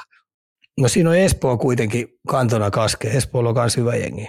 Et niitähän mm. ne saa aika hyvät paikallispelit. Et kyllähän, jos liigan toimistolla oikeasti nyt oltaisiin niinku valot päällä, niin ne ilmoittaisi liikaa, että tulee karsinnat. Kaksi viimeistä lähtee karsintoihin. Ja, ja yksi nousee. Eli karsinnat alkaa, että ne pudottaa sen joukkueen edeltä, mutta Mestiksestä lähtisi sitten yksi karsimo. Mm. Kaksi viimeistä. Mut, esimerkiksi, mm. niin kuin tiedätkö, että, että oikeasti tapahtuu se, että, tota, että pudotetaan joukkueen määriä ja, ja, ja, ja tota, pudotetaan ja silti Mestiksestä on sauma nousta, niin mä takaan, että sinne tulisi pöhinää sinne Mestispuolellekin. Et, et, se on, se on luonnollisesti. Ja, no, ja yhteistyökumppaneita tulisi ihan älyttömästi enemmän. Mä sanoin, että se kymmenkertaistuisi yhteistyökumppaneiden tuleminen saman tien, kuin kun, kun Mestis aukeaa, tai siis liiga aukeisi, ja sinne tulisi karsinnat. Se on ihan pommin varma ja se on meidän märkä päiväuni, mm. mutta onhan tämä nyt silti, vaikka nyt sitten ei oltaisi hereillä siellä, niin jos mietitään ylipäätänsä Mestistä, niin onhan tämä nyt isoin, iso lottovoitto, mitä voi niin tuolla sarjalla pitkään aikaan käydä, jos nyt mietitään varmaan seuraava vastaavanlainen kausi mielenkiintoa, mikä on aiheuttanut Mestikseen, oli silloin, kun oli N H L sulkuko, meillä me oli sitten kaiken näköistä häppua myös Mestiksessä saakka pelaamassa, niin onhan tämä nyt, jos itsessään mietitään, niin Mestiksellä aika hieno asia, että siellä on herättää oh, paljon no. mielenkiintoa ja, ja, oh, ja rahaa tulee ihan varmaan. Niin, Jokerit on Jokerit. Ei, ei, ei, no, en, joo, kyllähän tietenkin Jokeritten vieraspelit vetää, se on ihan selvä, mutta mun mielestä, mun mielestä ensinnäkin Jokeritten pitäisi pelaa pääkaupunkiseudulla piste, mutta se on toinen juttu, mutta ilman muuta, mutta liiga auki ja piste. Niin, että oikeasti pelaamalla noustaan, pelaamalla häviämällä pudotaan sieltä. Se, se on Oi, vaan näin. näin. Ja kaikki tämmöiset mandaattipaikat helvettiin. Että nämä vanhat pierut helvettiin sieltä liigojen toimistosta pois ja oikeasti, jos te olette lähtenyt niinku kilpaurheiluun mukaan, niin älkää nyt perkele pelätkö sitä, että putoatte jostain kyydistä. Jos te olette paskoja, niin te olette paskoja. Mm. Se on juuri näin. Siihen on tota noin, se siitä aiheesta, jokainen, ketä tätä podcastia on edes minuutin kuunnellut, tietää, mitä me ollaan tästä mieltä. Lopetetaan nyt köykäisellä patteristo. Onko tullut saunan lauteella nautittua kesän aikana mallastuotteita? Niin, kuinka kovasti käytössä sauna nyt siellä on ylipäätänsä ollut. Mä pääsin kesä, kesän alussa sinne yhdet löydyt ja oli, oli jumalauta kesän parhaimmat löylyt, mutta mut onko, onko ollut lautelupalukka? Olisiko yhden, yhden kerran ollut sillä lailla, että mallasjuoma on nautettu kerran. Oho. Nyt mä odotan, mä odotan, kun tuottajalla on synttärit täällä, että jos mutkin kutsuttaisiin niihin synttäreihin, mitkä täällä vietetään, niin, tota noin, niin saisi silloin mallasjuomaa. Mm. Hei, hei kuule, mä olen, mä olen saanut sinne kutsuja, ja siinä oli avekillinen, niin, tota, no, niin pitääkö mun sut ottaa avekillisenä? Todennäköisesti. Todennäköisesti. Varmistetaan, että täytyy Susanan kanssa käydä kotomia, niin keskustelu tästä. Pelaako Ika piirpongia? Sen mä tiedän, tämmönen, tämmönen live-yleisöstä otettiin. Mä tiedän, että tota, no, niin, teidän juniorikatras harrastaa tämmöistä uutta, uutta beerpong-peliä tässä näin, mutta tota, mites, onko tullut itse nakkailtua tuossa kesän juhlissa? Ei, mun mielestä se pingispallo ei mene niihin snapsilaseihin. Tosta tykkään. Ei siihen sen enempää. Ai jumalauta. Oli hyvä. Ai, ai, ai, ai, ai, ai, ai. Nämä yritti täällä. Täällä oli, täällä oli se yksi, kun ne, meillä oli se, niitä hernepusseja heiteltiin. Joo. Niihin, niihin, se mikä on semmoinen pahvinen, joka on vähän kupera, niin sitä heitetään. En muista sen pelin nimeä, niin näähän, eihän nää kukaan pärjännyt mulle. Kun mä heittelin koko aika suoraan siihen säkkiin, ja nyt saatana kauhean vaikea peliä. Tää, tässähän tota, no, niin tässä, näissä juhlissa, mitkä se järjestetään, niin mun pitää etsiä siihen piirpong, siellä on siis piirpong-turnaus turnaus siellä, niin, tota, no, niin hyvä tietää, että sua, sua ei tarvitse ottaa, kun on liian isot mukit siinä. Niin on. Ai, ai, ai, ai. Cornhole on se peli, mitä Ika miettii. No just se, no, se oli aika helppo sen, kun heillä tsäkki. Kaikkia nämä yritti täällä, mä nyt heittelin sinne sun tänne. No, hei, vapaata sanaa Ika enää, Ika enää tarjolla. Mitä terveisiä tulee vielä mieleen? Ei muuta kuin ruvetaan katsoa uidin M M-iä ja naisten M M-iä. Hei, ja ruvetkaa fanittamaan Japanin maajoukkuetta, seuratkaa kuin hyviä pelaajia siellä. Ja sitten hei, Argentiinalla oli, en muista enää sen nimeä, numero kaksikymmentäkaksi. Se oli Daami Messi. Oli okay. Kyllä. Japani ja Argentiina kaksi kaksi muistiin, ole muuta ja kesästä. Ja Argentiina, muistaakseni se oli kaksikymmentäkaksi. Vasen, vasenta kaistaa pelasi keskikentään, jumalisti oli hyvä. Meni yksi ykkösistä koko aika läpi. Ihan järjettömän hei, joku, taitava daami. Joku yleisesti kysyy, Katsotaan, katsotaan se nimi vielä löytyy. Joku yleisesti kysyy, että miksi Japani eikä Saksa? No, ja Saksa kävi Lapin joskus tuhoamassa. ja mun tytär. Ja mun tytär joo, joo, siellä on Fritzin kypärä jäänyt sinne. Mutta tota, mun tytär, tytär on Saksan kannattaja, niin mä voin kannustaa Saksaa missään nimessä. Samoin pikkuproidi, se on aina Saksa tulee ja voittaa sitten lopussa yksi nolla. Haista sinä paska. Kyllä tuohon, tota, niin, tuohon on hyvä lopettaa. Kiitos live-yleisö, kiitos Spotify-kuuntelijat, kiitos Ika, ensi viikkoon. Kiitos. Kiitos, moi.